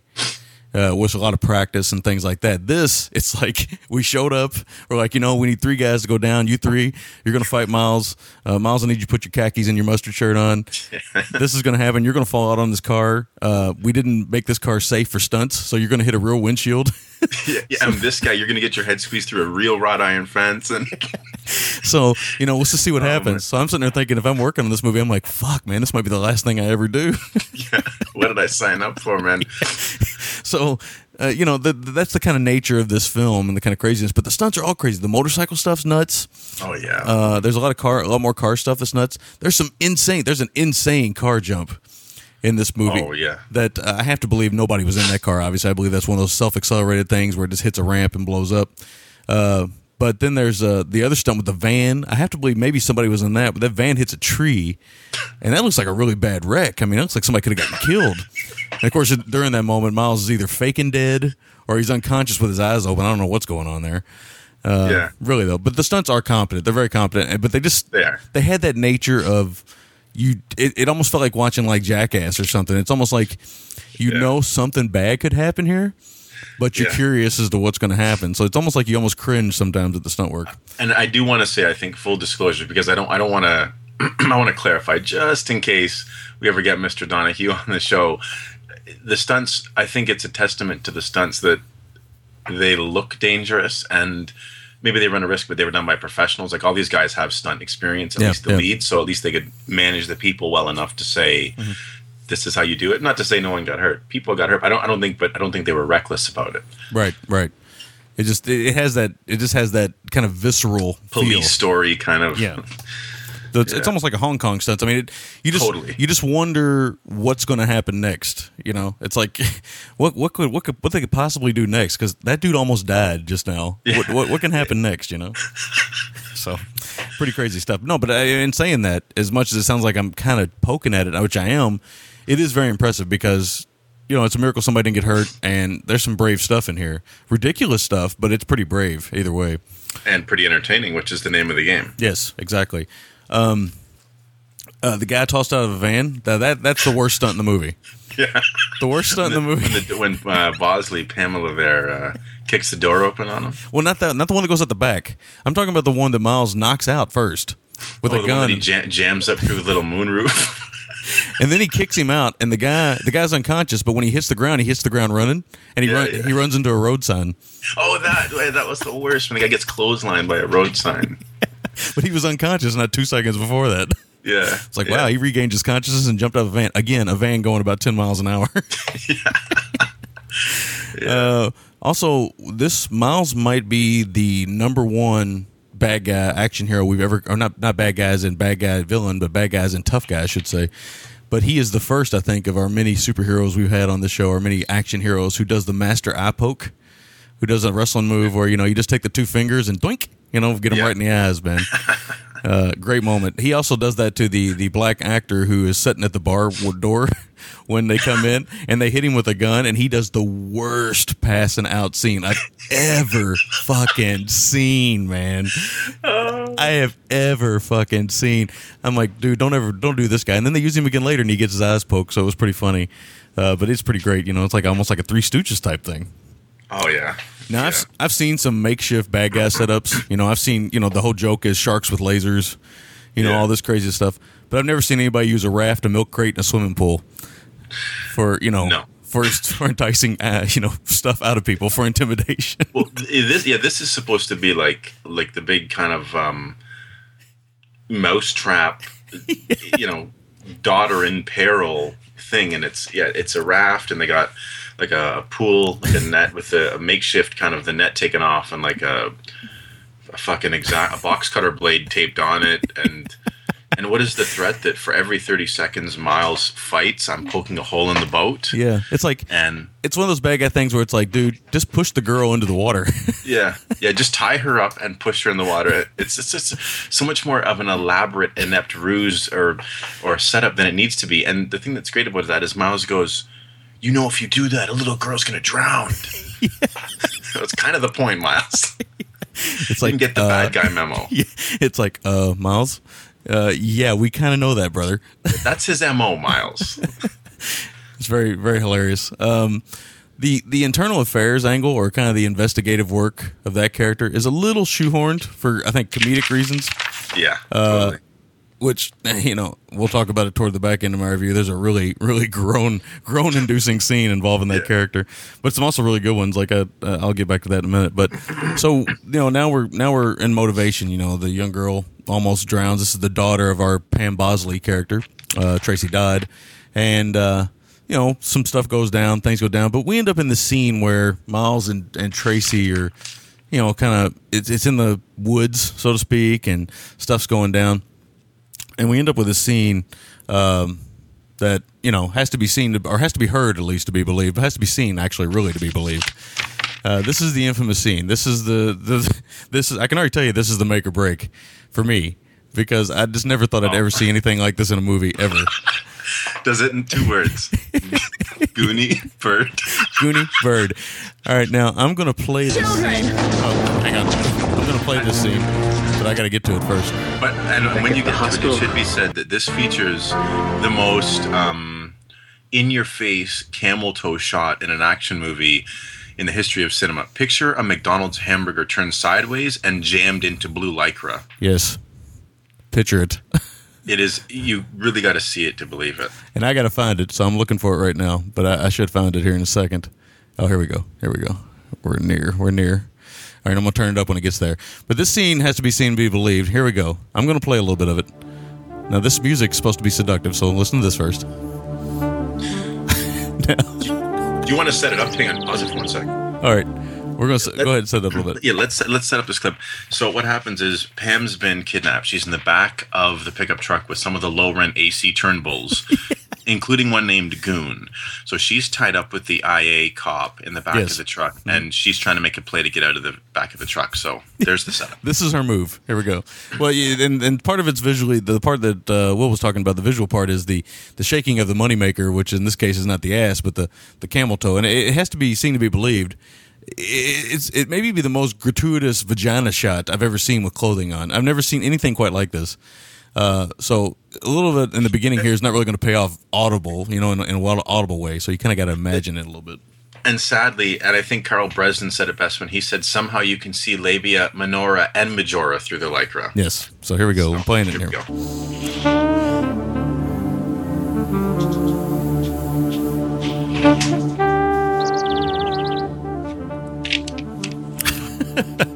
we go. I'm getting the visual representation, so that's why I'm- Tracy, what do you think you're doing?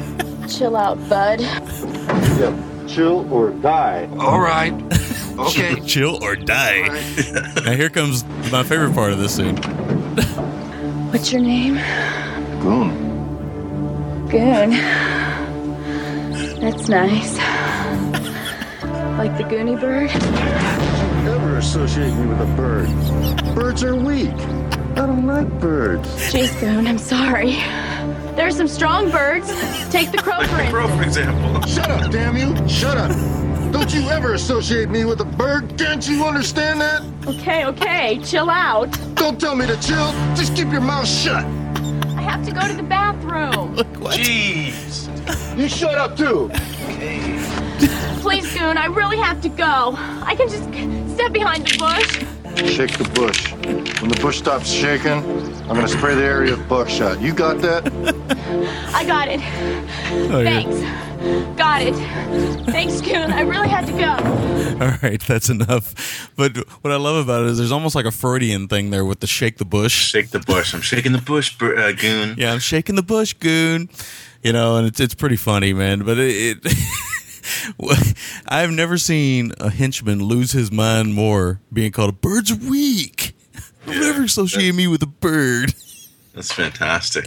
Not all birds are weak. A crow, for example. And, and how is it though to even get there that, that she decides that calling him Goonie Bird is seductive?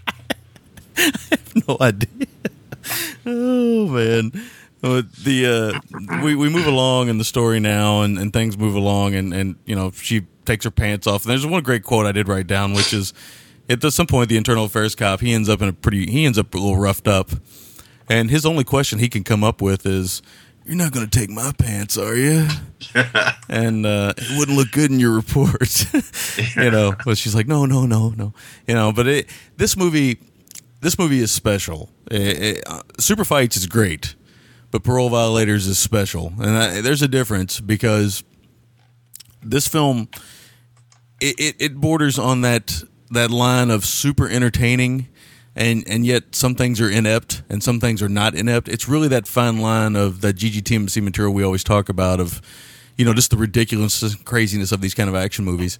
And this one really really kind of just sets right in there comfortably, uh, like a Goonie bird egg. And uh, it, it, it's it's really it's really exceptional and stuff. And I really don't have any more notes other than that. I'd like to hear what you got. Yeah. Okay. Um, and I, I agree with you. I think it, it it walks that tightrope between inept with the right things, meaning some of the acting, the line delivery, and spot on with like insane stunts and pace and, and energy. So, yeah, no, that's really what yeah pushes it over the top. Um, so we talked about this. I think you and I talked about this on the phone. Um, the sto- the film opens with a convenience store robbery and the like, Cobra, Wanted Dead or Alive, a lot of the the, the GGTMC sh- uh, staples. And I think it was you that had said this um, that you know they had to downgrade from supermarket to convenience store. Yeah, the difference in budget evidently took effect when you know the lower rent the movie, the lower rent the store. You know, yeah, yeah, exactly, man. and it's easy to say this, you know, that in the '80s and '90s, man, you don't you didn't want to work in a convenience store or a liquor store. I mean, everybody was robbing these fucking things. Yeah. Bad news bears. if a man came in with a trench coat and a squirrely look in his eyes, you might be in trouble. Um, to to kind of meld this with stabilizer, Miles Long hates shotgun toting store robbers that are parole violators. Uh, it really does, and I love that whenever he busts one of his, uh, I guess victims isn't the right word. When he busts one of these criminals, he says, "Hey, blank name, smile. You're the star of your own show, parole violators." That, that's another thing about the Parole Violator show that's so crazy. He actually bookends his shows in a in a suit, talking to the camera. So how can anybody not know he's the video cop? He mu- it must be the Clark Kent thing where he wears glasses. it has to be. I don't understand it because yeah, he does the thing in his, his sweatsuit ninja outfit, and I have to say he he has to have utter confidence in his abilities because all the while that he's getting shot at with a shotgun, he's holding the camera up and taping. Yeah. So You would think he'd get like an assistant or something because that is not the best way to you know foil a bad guy. You know. yeah, it, it's really not. Um, but he's got to have uh, faith in what he does. Um, I gotta say, man, to me, uh, Donahue looks like a, a sensitive, feathered, mulleted, more lean, rugged version of Patton Oswalt. well, yeah, I guess. Look at his face, dude. I guess you got a point. I mean, I'm looking at him right now. Yeah, I, I can see it. I can see it. Yeah, it's almost like twins. Like he's the Arn, uh, Sean Donahue's the the Arnold, and Patton Oswalt's the Danny DeVito. Oh, nice. Um, I'd, I'd pay. I'd pay five bucks to see that. That'd be great. Um, I like how they, they kind of reveal that our main bad guy was what's his name Chico or uh, I don't know what his name is, but when he, his buddy, what's what's back brace's name again in the twos? Twos, yeah, T O O S. So you know, When twos picks him up from prison, they they they shoehorn what our bad guy's uh, mo is, and he says, "Oh, let's go have a beer or let's do this," and he goes, oh, "I'm a changed man now," and he says, "What you like guys now?" He goes, "No, girls, you know, real little girls," and I'm thinking. How does that indicate any change? You you were in here for the same thing. It's like they had to kind of shoehorn his nefarious ways in. They didn't know how to just have him come out and say, "I'm a pedophile." yeah, yeah. It's Just it's know. just there's there's so many scenes in this movie where they start the scene one way and it ends the totally wrong way. So so many scenes are written wrong. I mean the, that that uh, that talking scene between him and Pam Bosley and or well Tracy whatever her name is in the movie, but that scene it starts out one way and then you know he basically admits to being that. He now everybody keeps saying he could be the video cop, and then of course he shoots a scene where it's obvious he's the video cop. you know, it, it's like there's so many scenes that start out one way, and then they go the the total obvious way. It's like I don't I don't, I don't know what they were trying to pull there, but really and ultimately it's not important. It's it's kind of like that's the part of the fun of the movie. Yeah, yeah, absolutely, man. Absolutely. So I had to stretch there. Um, I don't know if this was just my eyes or what else, but it looked like in Miles' drawer in his office that he had one of those like Crown Royal blue felt inlaid cases for his parole violator camera, Yeah, which is pretty amazing. his camera's more important than his gun in the movie. It should be said that uh, he treats it's it's like his camera is his gun.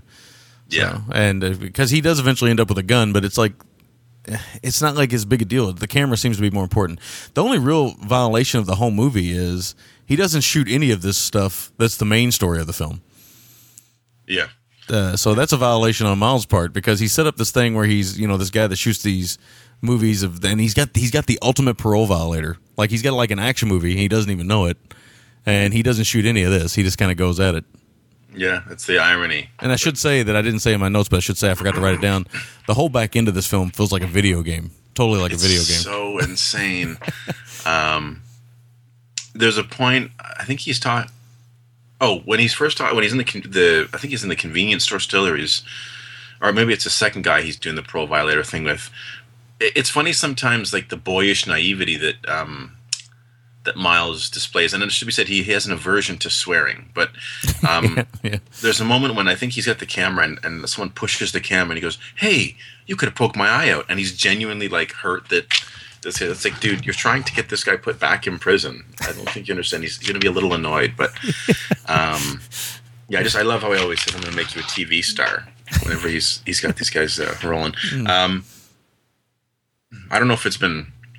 It should have been indicated by now, but I'm just going to say it. Uh, Bosley, that's Tracy, delivers what can only be described as the best and worst, and by worst we mean best, performance by a female lead in the history of our show. Yes, not in the history of cinema because I'm sure there's more, but uh, yeah, this might be one of the worst and best I've ever seen from a female actress on this show. I mean, it's the scene with her and Miles on the phone, and the and the scene where the the bad guy, which we still can't figure out his name, we neither one of us can remember his name. Uh, you know, calls her. Do you know where your little girl is at? yeah, it's like what the fuck? And talk about some acting that really goes all over the place. I mean, it's just it's it's it's seriously comical, but at the same time, incredibly entertaining. Oh man, it's yeah, it's very good. Um, to get back to the the Peter Goldson voice for a moment, um, Miles Long may hate scum that violate parole, but he loves horseshoeing it up in a windbreaker. He's, We he's, have- he's just at some random park where kids are playing. He's throwing horseshoes. There's there's no subtext to that. I mean, I don't I don't, I don't know why he would be playing horseshoes. we got I a don't know. you got a ringer. yeah, it's true, man. And again, another hero that wears windbreakers. That's, Yeah. that's another through line this week. It might be a '90s thing there. Yeah. Uh, it's it's awesome that they make the villain a pedophile. Like it's like you want to instantly make your guy like the biggest scumbag, make him a pedophile. It's like the um, you know, Uncool Cat will will appreciate this. It's like the William Smith character in Get Even. Um, it's a Rutger Hauer, William Smith, John DeHart film where William Smith is a bad guy and he plays a corrupt judge slash drug dealer slash leader of a satanic cult who kills babies. Yes. So it's, it's like they throw everything in there. It, it's similar to, but obviously less serious than, uh, or less ridiculous, I should say. To like you know the bad guy in Thirteen Assassins, the Miike film. It's like they make him so bad that you know you you you literally emotionally get behind the destruction of this person. But Oh, yeah. in these films, sometimes it's not that they really do that because I don't think I felt emotionally invested in the the twos and the the Joe. I don't know what the fuck. This, we still don't know what the name of this character is, but they do throw like everything at you to hate this guy and it's like you know if if they could find some way to throw another crime in there they'll just you know they'll just keep throwing them in there as much as they can Oh yeah, yeah, it's fantastic. Uh, a couple things we didn't mention in terms of the Donahue stunts. You know, the, there's that scene, that insane scene in They Live when Piper falls down that cliff. oh yeah And Donahue does that twice in this film. yes he does and once his fall is only broken by tree branches. It's like a fucking like an old Looney Tunes cartoon. Like he hits every branch on the way down. again i have to say that it looks like you know somebody got seriously hurt there's a lot of moments in this film where it felt that way Oh, definitely. Um, oh, him and it's great. The scene where the daughter gets kidnapped. Um, I think we mentioned a little bit of it. Uh, he- Tracy and Miles are playing this phone tag thing where they hang up, yell "damn you," punch filing cabinets, and call each other back. like it just goes around and around until finally you know, Tracy has to get Miles. Or Miles, Miles shows up. No, Tracy shows up where Miles is, and and she. That's a great scene too when she's she's dead. Like she's just terrified that her daughter's been kidnapped. Yeah yeah It's really great. Um, and uh, it's the thing that's amazing. You know, that's I think what we love the most is when you get essentially non-actors or people that acting is not their first strength, uh, having to really emote really emotional stuff like a daughter's been kidnapped, she's hurt, etc. Yeah, I mean that that's the that's where some of these movies that that is where I would say some of these movies kind of fall off and they they they linger on. See the the thing the Parole Violators does that a lot of these movies doesn't do right is they they don't linger on that. Like That's right. A lot of films, you know, they want to they want to say, oh, you know, it's all about the performance, and I think any director who thinks they're making movies, I think they want to get good performances out of their actors because ultimately that's still the greatest special effect you can have is your actor. And a lot of these films will sometimes linger on scenes way too long. What I think Violators does right is it it's so well, I don't know if it's badly edited, but it's so choppy that it doesn't give you time to really look at the bad acting. You just kind of go along with it, and that's what a lot of these films have to do right. They have to kind of keep that pace is so important to keep it going. You don't have time to sit around and criticize the acting. We know the acting's not good, but if you keep it moving, you never really pay attention to that. That's right. It's not the point. That the energy is sustained throughout the film. Um, Pam is the worst, uh, or no, Tracy is the worst off-duty police officer in the history of cinema. like she gets her gun taken from her so fast when they go to shake down that bar. She does.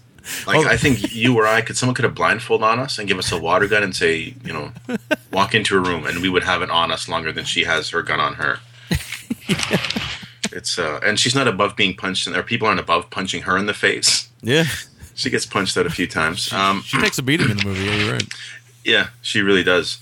There's some arterial spray in this film. Like there's a couple times when Miles is getting punched and like we see the arterial spray from him, Yeah. especially in the van fight. Like there's like this double dragon techno music, and uh, that's when the guy gets clotheslined by the yellow sign. But it's yeah, there's this arterial spray in the van, which is pretty good. Um, and there's a scene where Miles shoots a guy's dick off with the guy's gun in his own holster, Yeah. is awesome. I was trying to see if this movie was rated anywhere, but I don't see it anywhere. I wonder if this was rated R because It's rated A for awesome. the uh, the violence is a little extreme in spots, but there's no nudity or anything. Uh, but but of course, I think that you know the camel toe shot is so gratuitous. I think they'd have to give it an R. Yeah, that's that is a gratuitous camel toe shot. Um, I love when the daughter. this is great. This is this is great when the daughter she flatlines. or no, before she flatlines, um, she the pool thing happens with the the fucking pool net and the the box cutter blade and and all that. Um, and they're doing CPR, and she's like, "Damn, you breathe." And uh, and she gets so Tracy gets so broken up because she's like, "I'm so sorry, I cussed you. I didn't mean to say damn you." And, and then but Miles, being the inspirational lad that he is, says, "Yeah, but it got her fired up and breathing again. You saying damn, you got her to breathe again." It's, uh, it's pretty insane. I, I love also that you know she's basically her daughter is in critical and unstable condition, but as soon as they get her heartbeat, and it's like let's go get these motherfuckers. Well, exactly, because there's a moment when they're about to go in the thing in the room, and the, like she's freaking out. The mother's freaking out because the daughter flatlines, and Miles is holding her. He's like, "No, you'll just be in the way." and then the second her heart starts beating again, they say, she goes, "Let's go for that drive now." Yeah, doesn't go give her daughter a kiss, nothing. Breezes and just. It's ready to get these motherfuckers. I don't know about you, but if it's me, you know, and if my kid's laying there and just came off, just, Just flatlined, flatlined. I think I'd stick around for a little while. You know, there might be time to go get the bad guy. There will be time to get the bad guy. And it's obvious there Uh, will be because this bad guy can't. He thinks he's being hassled by Miles. It's actually the other way around. Yeah, The bad guy's hassling Miles because everywhere Miles goes, this fucking Impala shows up. it does, man. It's just stalking him. It's like uh, Stuntman Mike or something. Yeah, you're like Christine or any of these. yeah, guy can't even Um, play horseshoes, man. No, a guy can't play horseshoes in peace. And I love that um, when our bad guy says to the the lower rent AC Turnbulls, he says, "Meet me at the old factory." we know what that means. Oh yeah, we do. It's on like Donkey Kong. Um, I demand a Magnificent Seven movie with Donahue, Peter O'Brien, Chris Mitchum, Buccaneer Miller, Don Niam, who was also an undefeatable, Nice. Prior, and Daron McBee. Wow. I demand it. That'd be a dream cast. I don't that that it, it's amazing. You know, I never thought the Expendables would happen, but I would definitely hope that would happen. But if Asylum or someone could put out like an uh, an, an Expendables type film with those seven in it. there needs to be a filmmaker or a studio who understands what they're going for with that kind of cast. You know. Yeah. and it has to be somebody that's a fan of this material. And th- certainly, there's people out here that people out there making movies who are fans of this type of stuff and would love to use these B movie action stars. Uh, you know, Stallone got a couple when he got Gary Daniels and people like that, so he has some respect for some of these people. But you know, I don't think he'd go this route. I don't think he'd go that far as far as who he would cast and stuff. But somebody out there certainly would. You know, you'd think anyway. Oh yeah, you would hope. One can dream. A boy can dream. Um, I got to get through these ones quickly here. So then we get the shootout at the Bakersfield Corral, and there's oil drums. There's a cat fight with this chick who's doing who- who's almost like an, a coked out Daphne Zuniga as Terminator.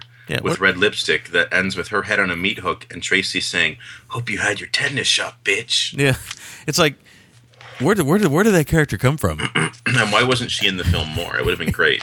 It's like you know, all of a sudden we get this you know half naked Terminatrix type character, and it's like, Yeah. where the fuck was this? Where'd she come from? Yeah, and she's even credited as Terminator Woman, which is awesome. um, and at this point, I, I, I say to myself, how is this film ramped up? How is it more insane than the pr- previous hour? And it gets turned up like significantly Yeah, beyond a pace that already was impossible to maintain. Uh, I mean, there's car explosion, there's electrocution by high voltage fences, there's uh, there's red shirts everywhere. I mean, it's like you know what, dude? When they're in this warehouse, it's like that scene in The Happening when men are just falling from the heavens. Like guys are falling from everywhere, just getting shot to shit. It's uh, you know, it's just fantastic. And then we get Bosley again. She's holding a gun. You know how she holds a gun, man? She holds a gun like she's found a homeless man's shoe in her bathroom. like that's how she holds a gun. and yet she's that's a good point.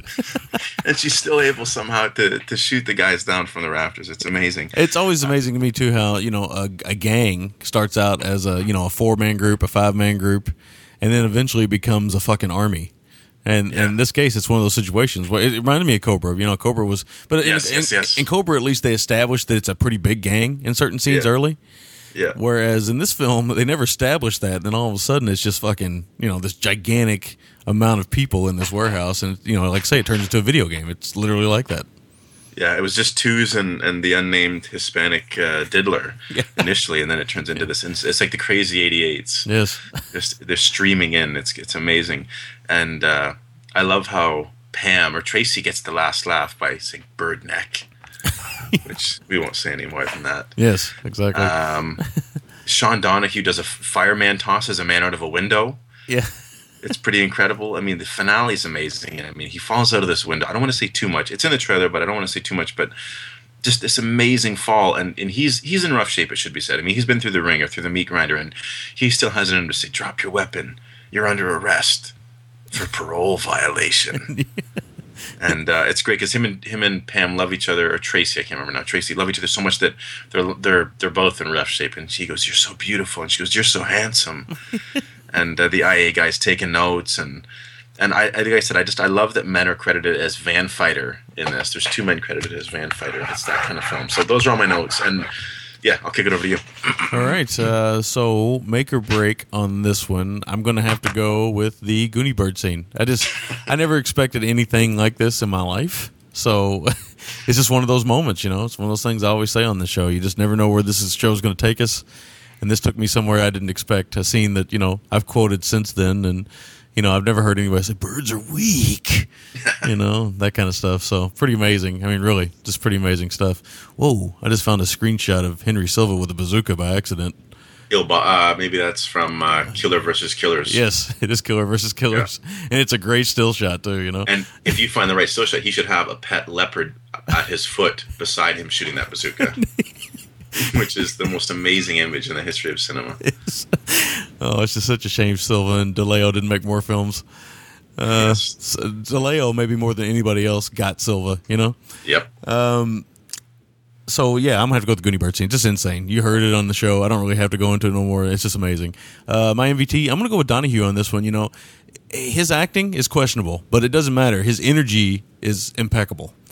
He, he brings the energy, he brings the insanity. He's gutsy. I, can't, I can't knock the fact that he's I think he might be a little insane, you know, and uh, I think he really sells what he's doing as, as well as he can. Whoa, I didn't know in that movie there's a mannequin that blows up. Nice. Of course, it's a Silva movie. I should have known. You know it. Oh, I guess it's he shoots the bazooka at the guy and the guy blows up. Yeah. Oh, of course. Of course, it's a Di Leo film. Silva hates mannequins. but uh, okay, my score for the films is it, again, it's another straight seven out of ten. I think actually, you know what? I'm gonna go a little higher because I, this one's just a little bit more entertaining than Super Fights, and it's a little bit more over the top than Super Fights. Super Fights is pretty over the top, but this one goes just, just that one step further. So I'm gonna give it a seven point two five. I'm gonna go where you went with Super Fights. I really, I really enjoyed this thing. I've watched it twice now. I'm gonna watch it again, again, again, again. It's one of those movies I'm just gonna watch over and over again. The great thing about these kind of movies and what I always love when we do these things is you know they're always like a straight 90 minutes. They're if they're pacey, it's just a lot of fun. And this one's very pacey and ridiculous. And you heard some of the scenes. That's only a taste of some of the ridiculousness in the movie. That's just the two scenes I chose to play.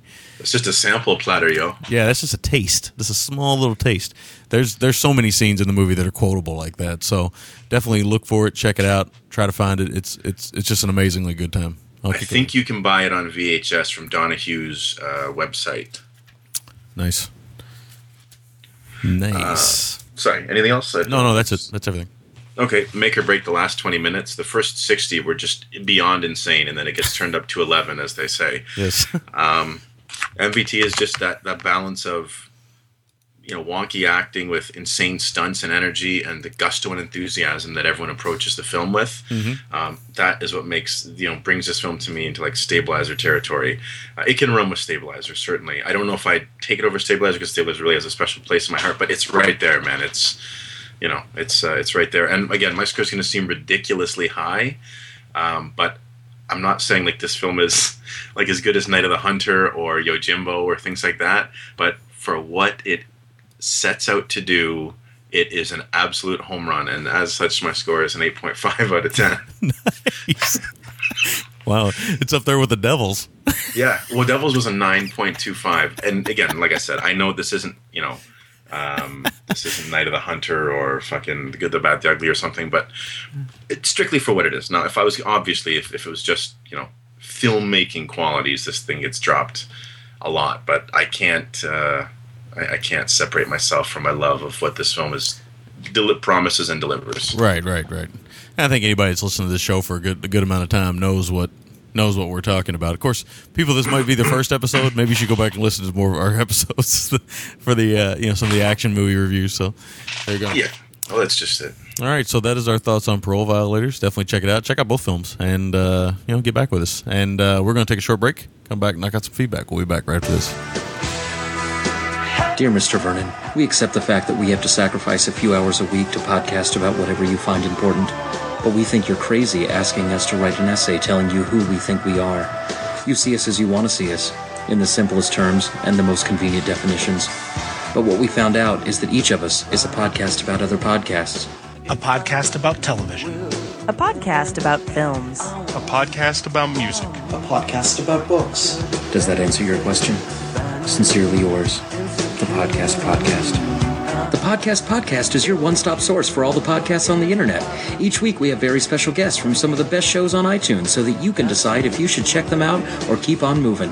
Find us at thepodcastpodcast.com or search for us in the iTunes store by looking for me, Fozzie Bear. That's F O Z Z I E B A R E.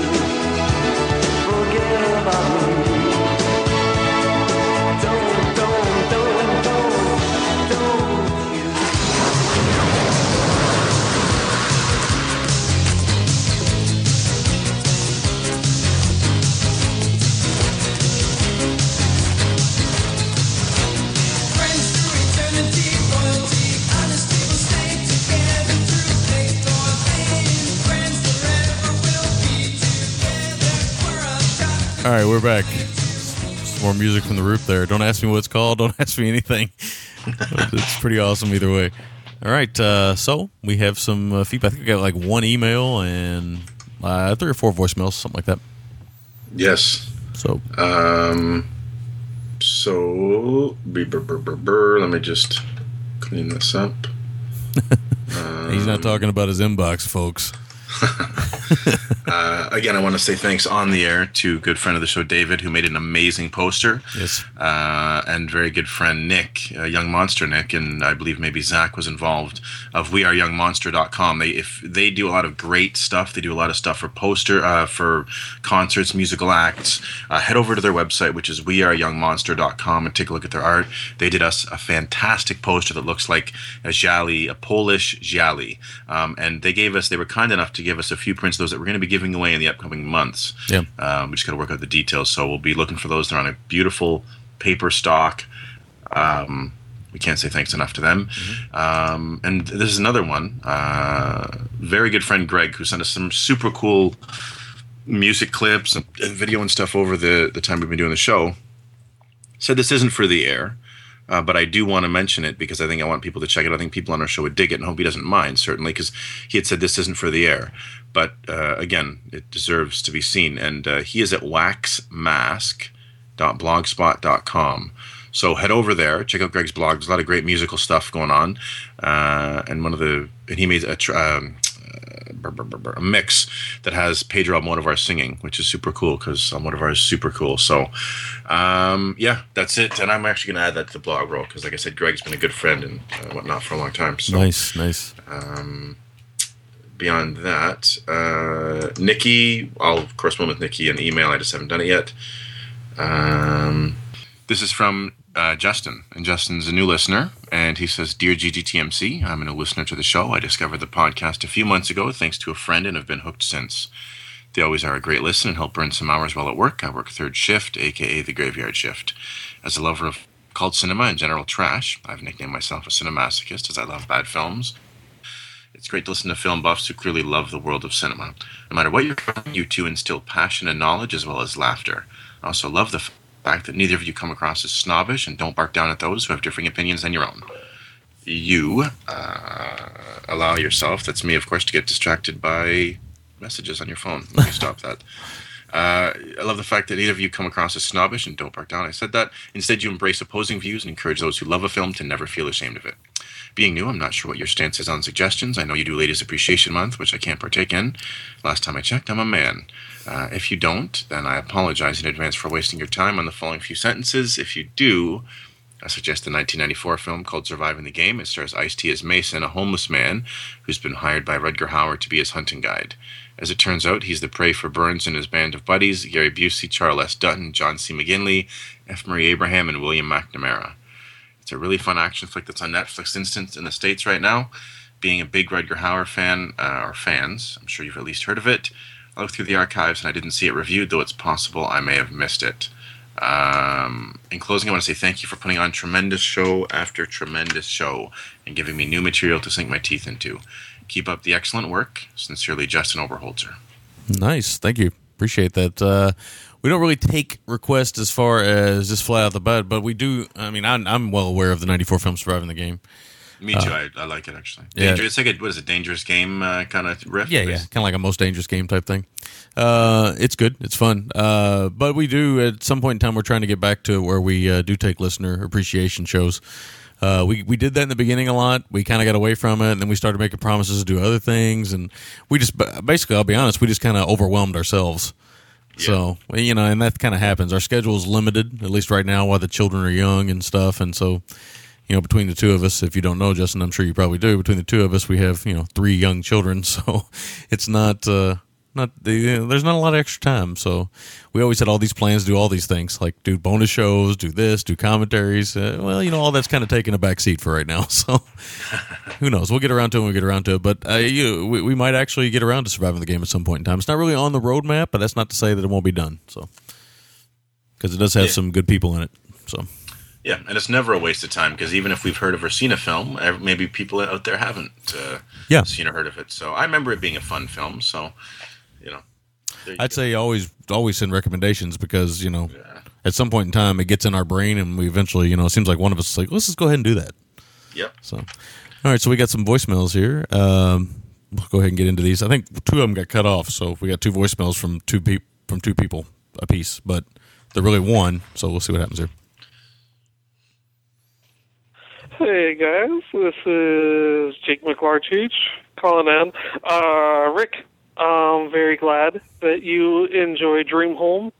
Uh, I figured it was something that was right up your alley, so I'm- very happy that you're pleased with it. It's pretty amazing, uh, that movie, considering that the producer and the star, Josie Ho, her father is a real estate magnate, and considering the level of vitriol in the movie that's leveled at the monolith known as the uh, real estate market uh, is pretty interesting to say the least. But anyways, uh, He got cut off. He called back though. son of a bitch voicemail cut me off. anyways, Jake McLaurin Cheech back. Uh, just wanted to cap the voicemail just by relaying a story about watching I Saw the Devil because I had just seen it a couple weeks back. And I distinctly remember a moment listening to last year's TIFF episode where Large William and Uncool Cat proceeded to rip the movie a new one. Well, maybe that's a bit harsh, not really that bad. But anyways, I remember this. I distinctly remember listening to that episode and thinking, that motherfucker. Who does he think he is? Doesn't he understand what Kim Ji Woon is doing here? Blah blah blah blah blah. And then after I listened to the episode, I was like, what the fuck is my problem? I never seen the movie. why, why do I hate this man whose opinions that I respect and hold very near and dear to my heart? Well, it's because I was stricken by my weird fanboyism, something that I usually think I'm immune to, that doesn't affect me that often, but of course it did during that particular moment. And of course, you know, as I look back on it, I feel like a gigantic jackass. Um, nowadays, you know, after having actually seen it and being able to form an educated opinion on it, I find myself being on the flip side of Large William and Uncool Cat's coin. I see all the faults, but they just don't bother me as much as they did with you guys. And I have to ask, um, if you hadn't seen A Bittersweet Life, would your opinion of that been less uh, disappointed? I guess you could say, because that's really of all the movies that he's done, that's the one that's the most fluid, the most well put together. And if we hadn't seen that he can really put together a movie in such a competently cogent way, would you have held held it against oh, I Saw the Devil for being as as uh, I don't know, as incoherent tonally as it is. But uh yeah, just wanted to relay that story of weird fanboyism because I don't think I am one, but obviously some somewhere deep down inside I actually am. But yeah. Anyways, I'm kind of drunk, so I'll just stop now. Talk to you guys later. Take care. Bye bye. All right, that was Jake McLarge, host of the podcast without honor and humanity. Is that what that was called? That's what's called, right? Yes. Hope I got that right. Um, yeah, you know what? He brings up an interesting point, not just the Kim Ji Woon stuff, but he brings up sometimes you find yourself being a fanboy and you don't. You, you'll you'll think to yourself, "I'm not a fanboy." Fanboys get on my nerves, but then you'll realize every now and then there's these little glimpses of it. It's in all of us, just a little bit. Oh, it certainly is. I get I get my back up when people shit can Tarantino. So Yeah, I have to wonder. Let's let's ask the question there, Large William. If you hadn't seen A Bittersweet Life, if I Saw the Devil was your first Kim Ji Woon film, would you have had a different opinion of it? no, and here's why. Um, this is kind of a two part answer. I would still find the same faults with the film. Mm-hmm. I would still grade it the same. My score dropped the second time. I think I gave it like a 7.5 or 7.5 when I first saw it, but that drops to like a 7.25 maybe for me now, which is still a good score, should be said. Yeah.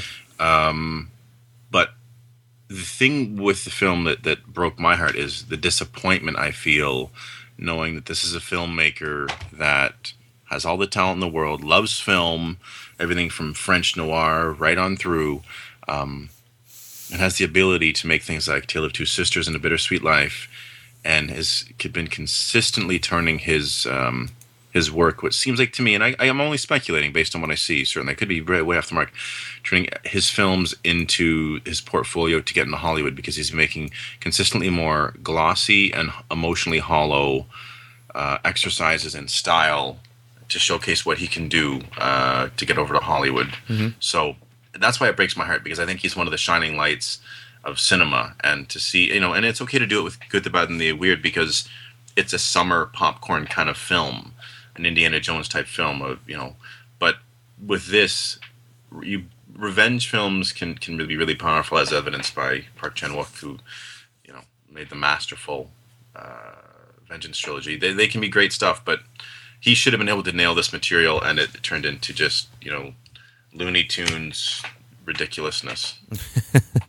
And yeah, and I, I like it a little bit more than you. I don't like it as much, but I mean, well, I mean, I don't like it as le- well. What the fuck am I trying to say? I was looking at a poster or something. I don't know. I don't pay attention to me, but anyway, I should say I liked it a little bit more, but I'd probably only go like a half a point higher than you, like seven and a half or so. Um, do I think I would have liked it more if I hadn't seen Bittersweet Life for, or not only that, but also Tale of Two Sisters and and uh, the Good, the Bad, the Weird, which I loved. Foul Uh, King. Yeah, I mean, there's the. I mean, it, it's arguable that I probably would have liked it quite a bit if, it, like, if this was a first film, I would have said, "Oh yeah, this guy's an up and comer." But the thing is, it's not, and whether you want to admit it or not, you kind of end up in a situation where you start to judge a director's work by some of the stuff you do hold dear. You know, even I think any director you love, like Sam Peckinpah, for instance, some people like maybe you considered the height of his career probably maybe not the height of his career, but you consider his masterpiece The Wild Bunch. Whereas, you know, me, I'm kind of where, you know, you move along a little bit further and I kind of think Straw Dogs is the one. Right. But that's just one of those situations where you just kind of get into the thing with the director and stuff. I can see, like, Brian, you heard him last week, uh, Roop, he said he loved I Saw the Devil. So that's fine. Uh, you know, I can totally see that. And I can totally see people loving it because uh, it is a pretty movie and it's, uh, you know, it's grotesque in some ways and insane in other ways. set pieces, Yeah. well choreographed. So I can see that. But you know, you you do have to if you're gonna if you're gonna be an amateur critic, somebody who puts his opinion out there for everybody to listen to or read, uh, you got to be honest with yourself. So, and even though, like I say, I liked it a little bit more than Large William, uh, I still thought it was. Don't know if it rang as hollow to me, but it did ring hollow compared to what I consider Ji Woon's best stuff, which is Sisters, uh, Life, and and the Good, the Bad, the Weird. But that's just me. So you know. Well, yeah, yeah, absolutely. It's just it, man, the ending of, of Bittersweet Life is so bittersweet. Uh, no pun intended. Yeah, well, I think it's why it's called that. So Yeah, certainly. But it just it's a beautifully haunting, a little bit heartbreaking ending, and uh, it just yeah, that's the way it goes. Nice dinner time. All right, uh, next voicemail. Here we go. Hey there, gents. It's James from an awesome Criterion cast and all over the fucking place. I haven't called in a while because mainly because my phone's been broken. Actually, it's still broken right now, but I can barely get calls out of it. It's hard to explain, but if anyone has an AT and T phone they want to send me, please do. but but I digress. But um, I want to thank you guys for all the love towards an awesome. I know Rufus is also very appreciative. Um, we're not attached by the hip, so that's why he's not here talking as well. Um, yeah, we're coming up with our fourth episode, which is going to be a lot of fun with street trash and uh, the stuff. The two films I love to death. Spoiler alert. But I just wanted to give you guys a little story. I haven't done a wrestling story in a while, and here's one that I've been sitting on, so to speak. It's a story involving, uh, if you remember, the the diva. But basically, to me, the first, besides Miss Elizabeth, but that's a different time. The first diva, you know, the WWF, you know, diva of the time, Sunny, who I was like absolutely in love with. I'm not even a blonde guy, but I fell in love with her. And you know, she was married to Chris Candido, sadly, who has passed away, have passed away since. And um, during those early '90s, early to mid '90s, um, WWF was very, very drug addled, and I'm talking about you know, there's always drugs in wrestling, but in this case, drugs are really bad. You know, everyone's more or less a drug addict, and especially Sunny and Chris Candido. So Chris Candido asks Sunny, "Can you please get some get some drugs? You know, get some coke, like any way you can." You know, and she's okay. So so she goes to the one of the guys who always had drugs was Ahmed Johnson, and if you remember, Ahmed Johnson is big, you know, burly black guy who did the Pearl River Plunge, and he, you know, said, "Okay, but you gotta you gotta fuck me for it." So she had to have like like a more or less like almost like a couple hours of just nonstop disgusting sex with this guy to get whatever cocaine she could get from him. And you know, she took some, you know, of course, you know, he gave her some cocaine while they were doing it and whatever else. So she leaves, she never she never comes home. She never comes back to the hotel room actually. So Chris Candido's kind of worried, but he just falls asleep. And the next day, he he's like walking, walking in, in you know at the arena, whatever arena was at, and he's like freaking out. And Shawn Michaels is walking by, and he gives Chris Candido a look and goes, "Oh, thanks for the coke," and just keeps walking. And you know, sadly, Sunny was very you know, promiscuously sex sexual with a lot of other wrestlers, and she was in love with Shawn Michaels. They actually had an on again, off again relationship while she was going out with Chris Candido. So sadly, Chris Candido never got any cocaine that night. Um, but you know, trying to get a lot of Pope's nose and Ooh. up the nose too. Oh, so there's your little sordid uh, story.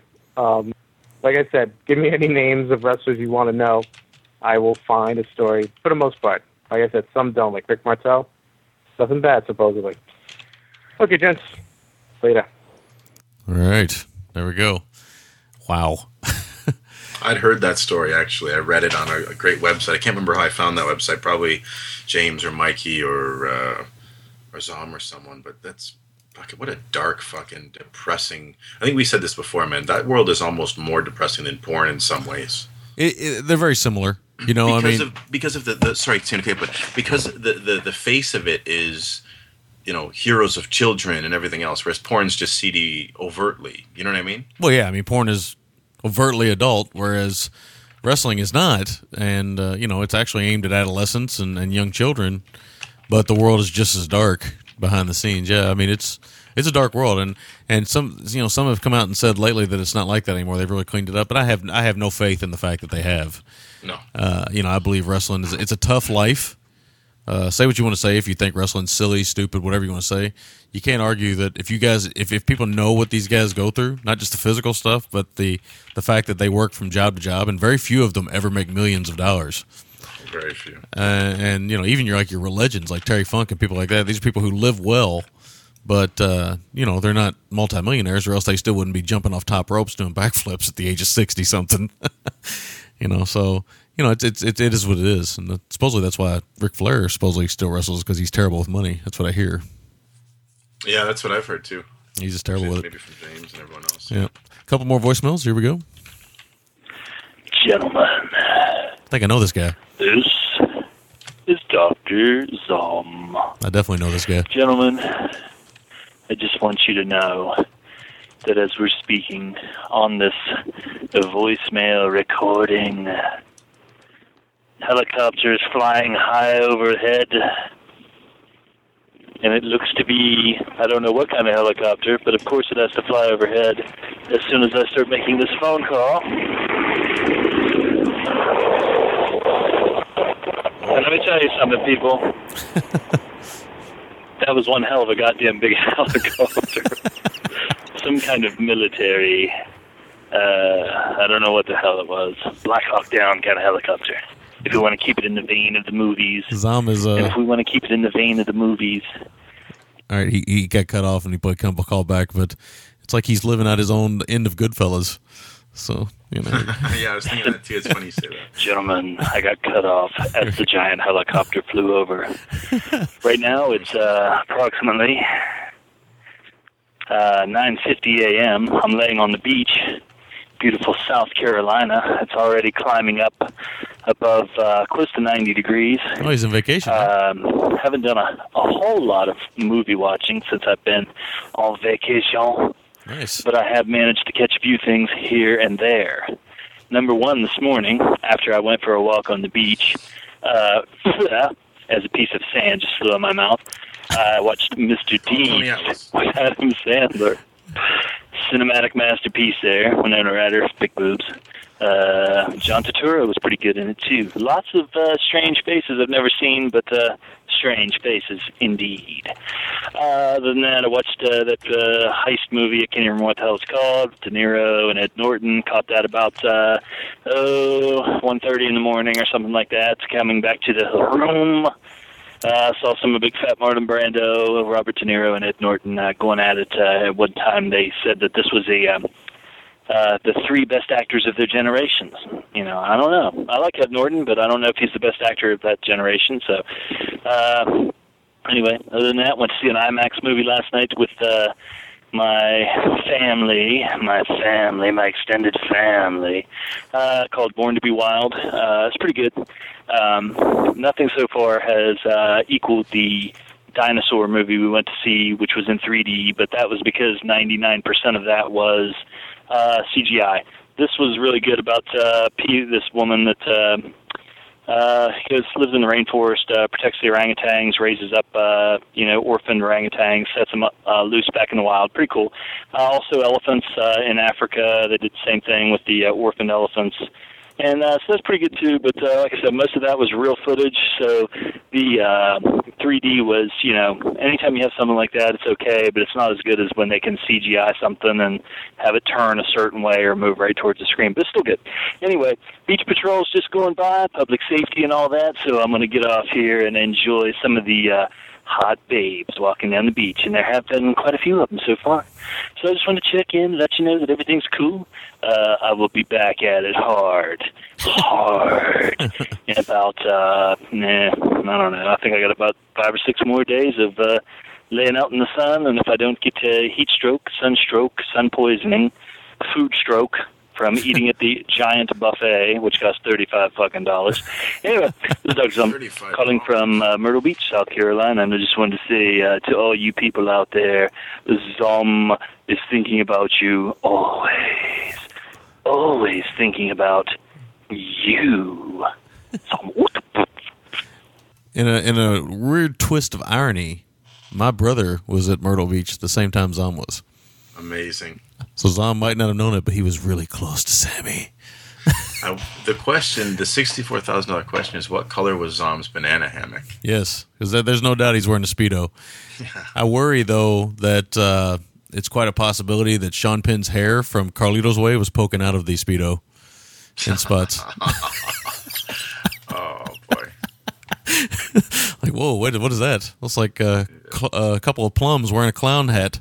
Yeah. so, nice. He's. I like how he also says that uh, he uh, He hasn't been watching that many movies, but you know he managed to get like three or four in. Yeah, yeah. And I, I should be said, Turturro's fantastic in Mr. Deeds. Very, very sneaky. Do not underestimate my sneakiness. yes, yes, there we go. All right, uh, uh, last voicemail. Here we go.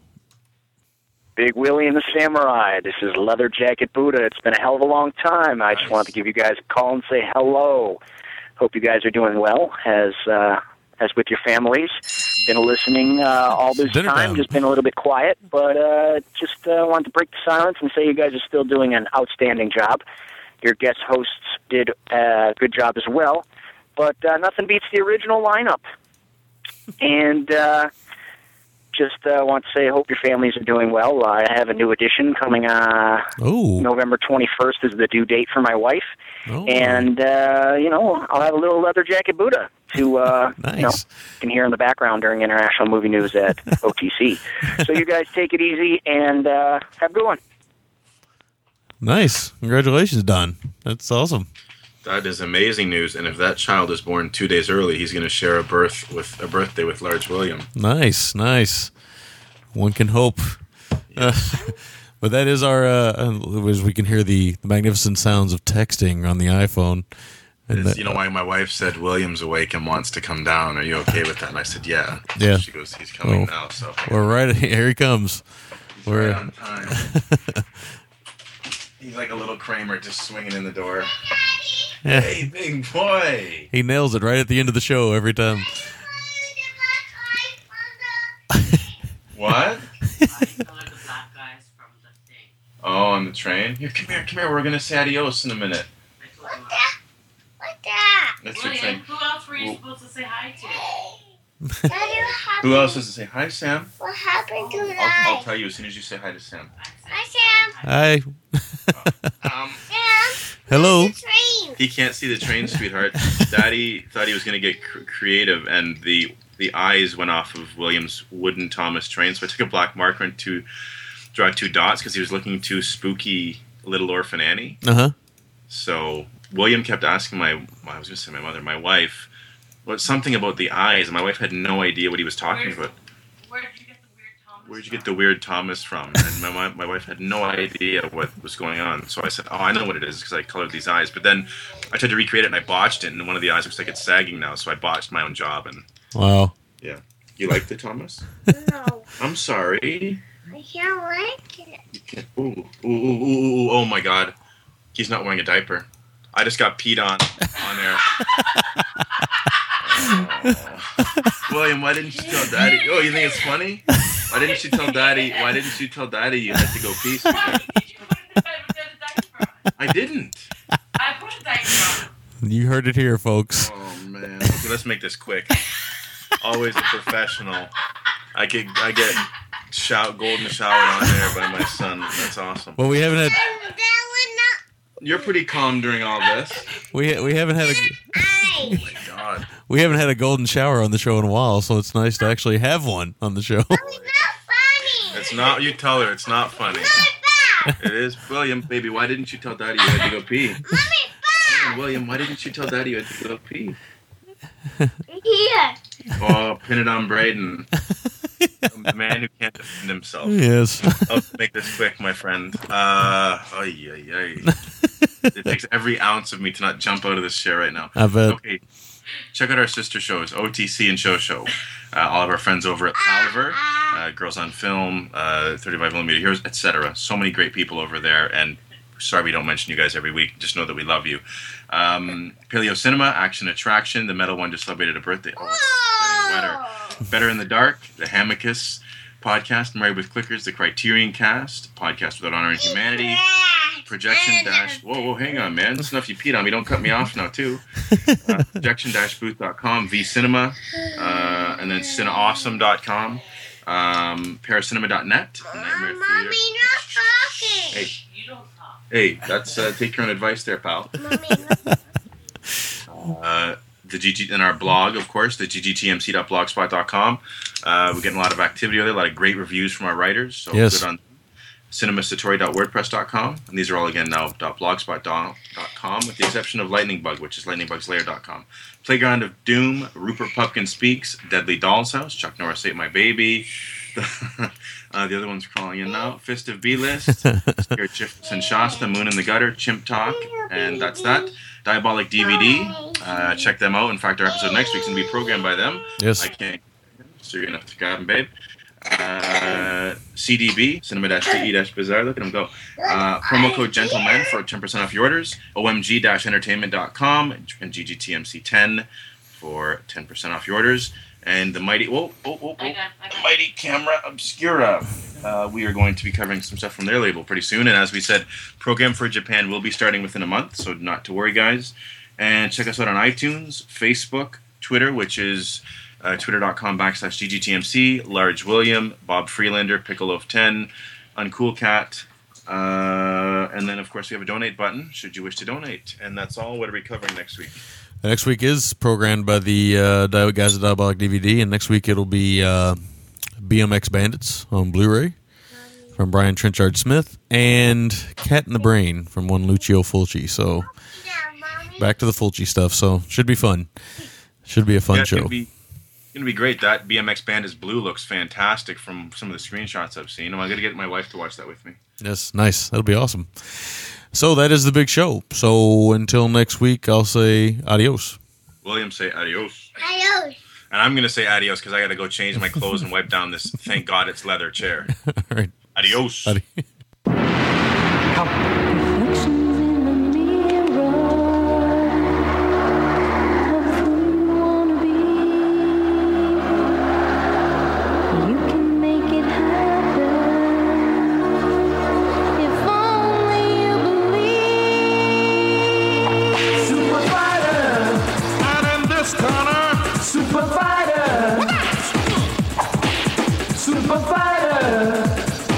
His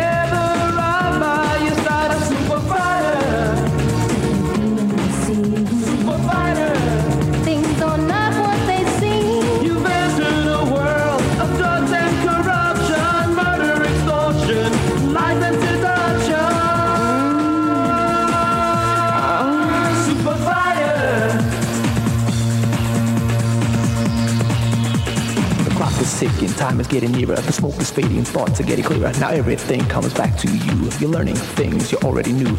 Hours, days, and months go by. You've got to leave your past behind, like the matador who takes the bull by the horns. Show the strength of a warrior born. You're at the end of your rope, and the noose is getting tighter. Show the world you're a super fighter. Training hard to be the best you can be, making your dreams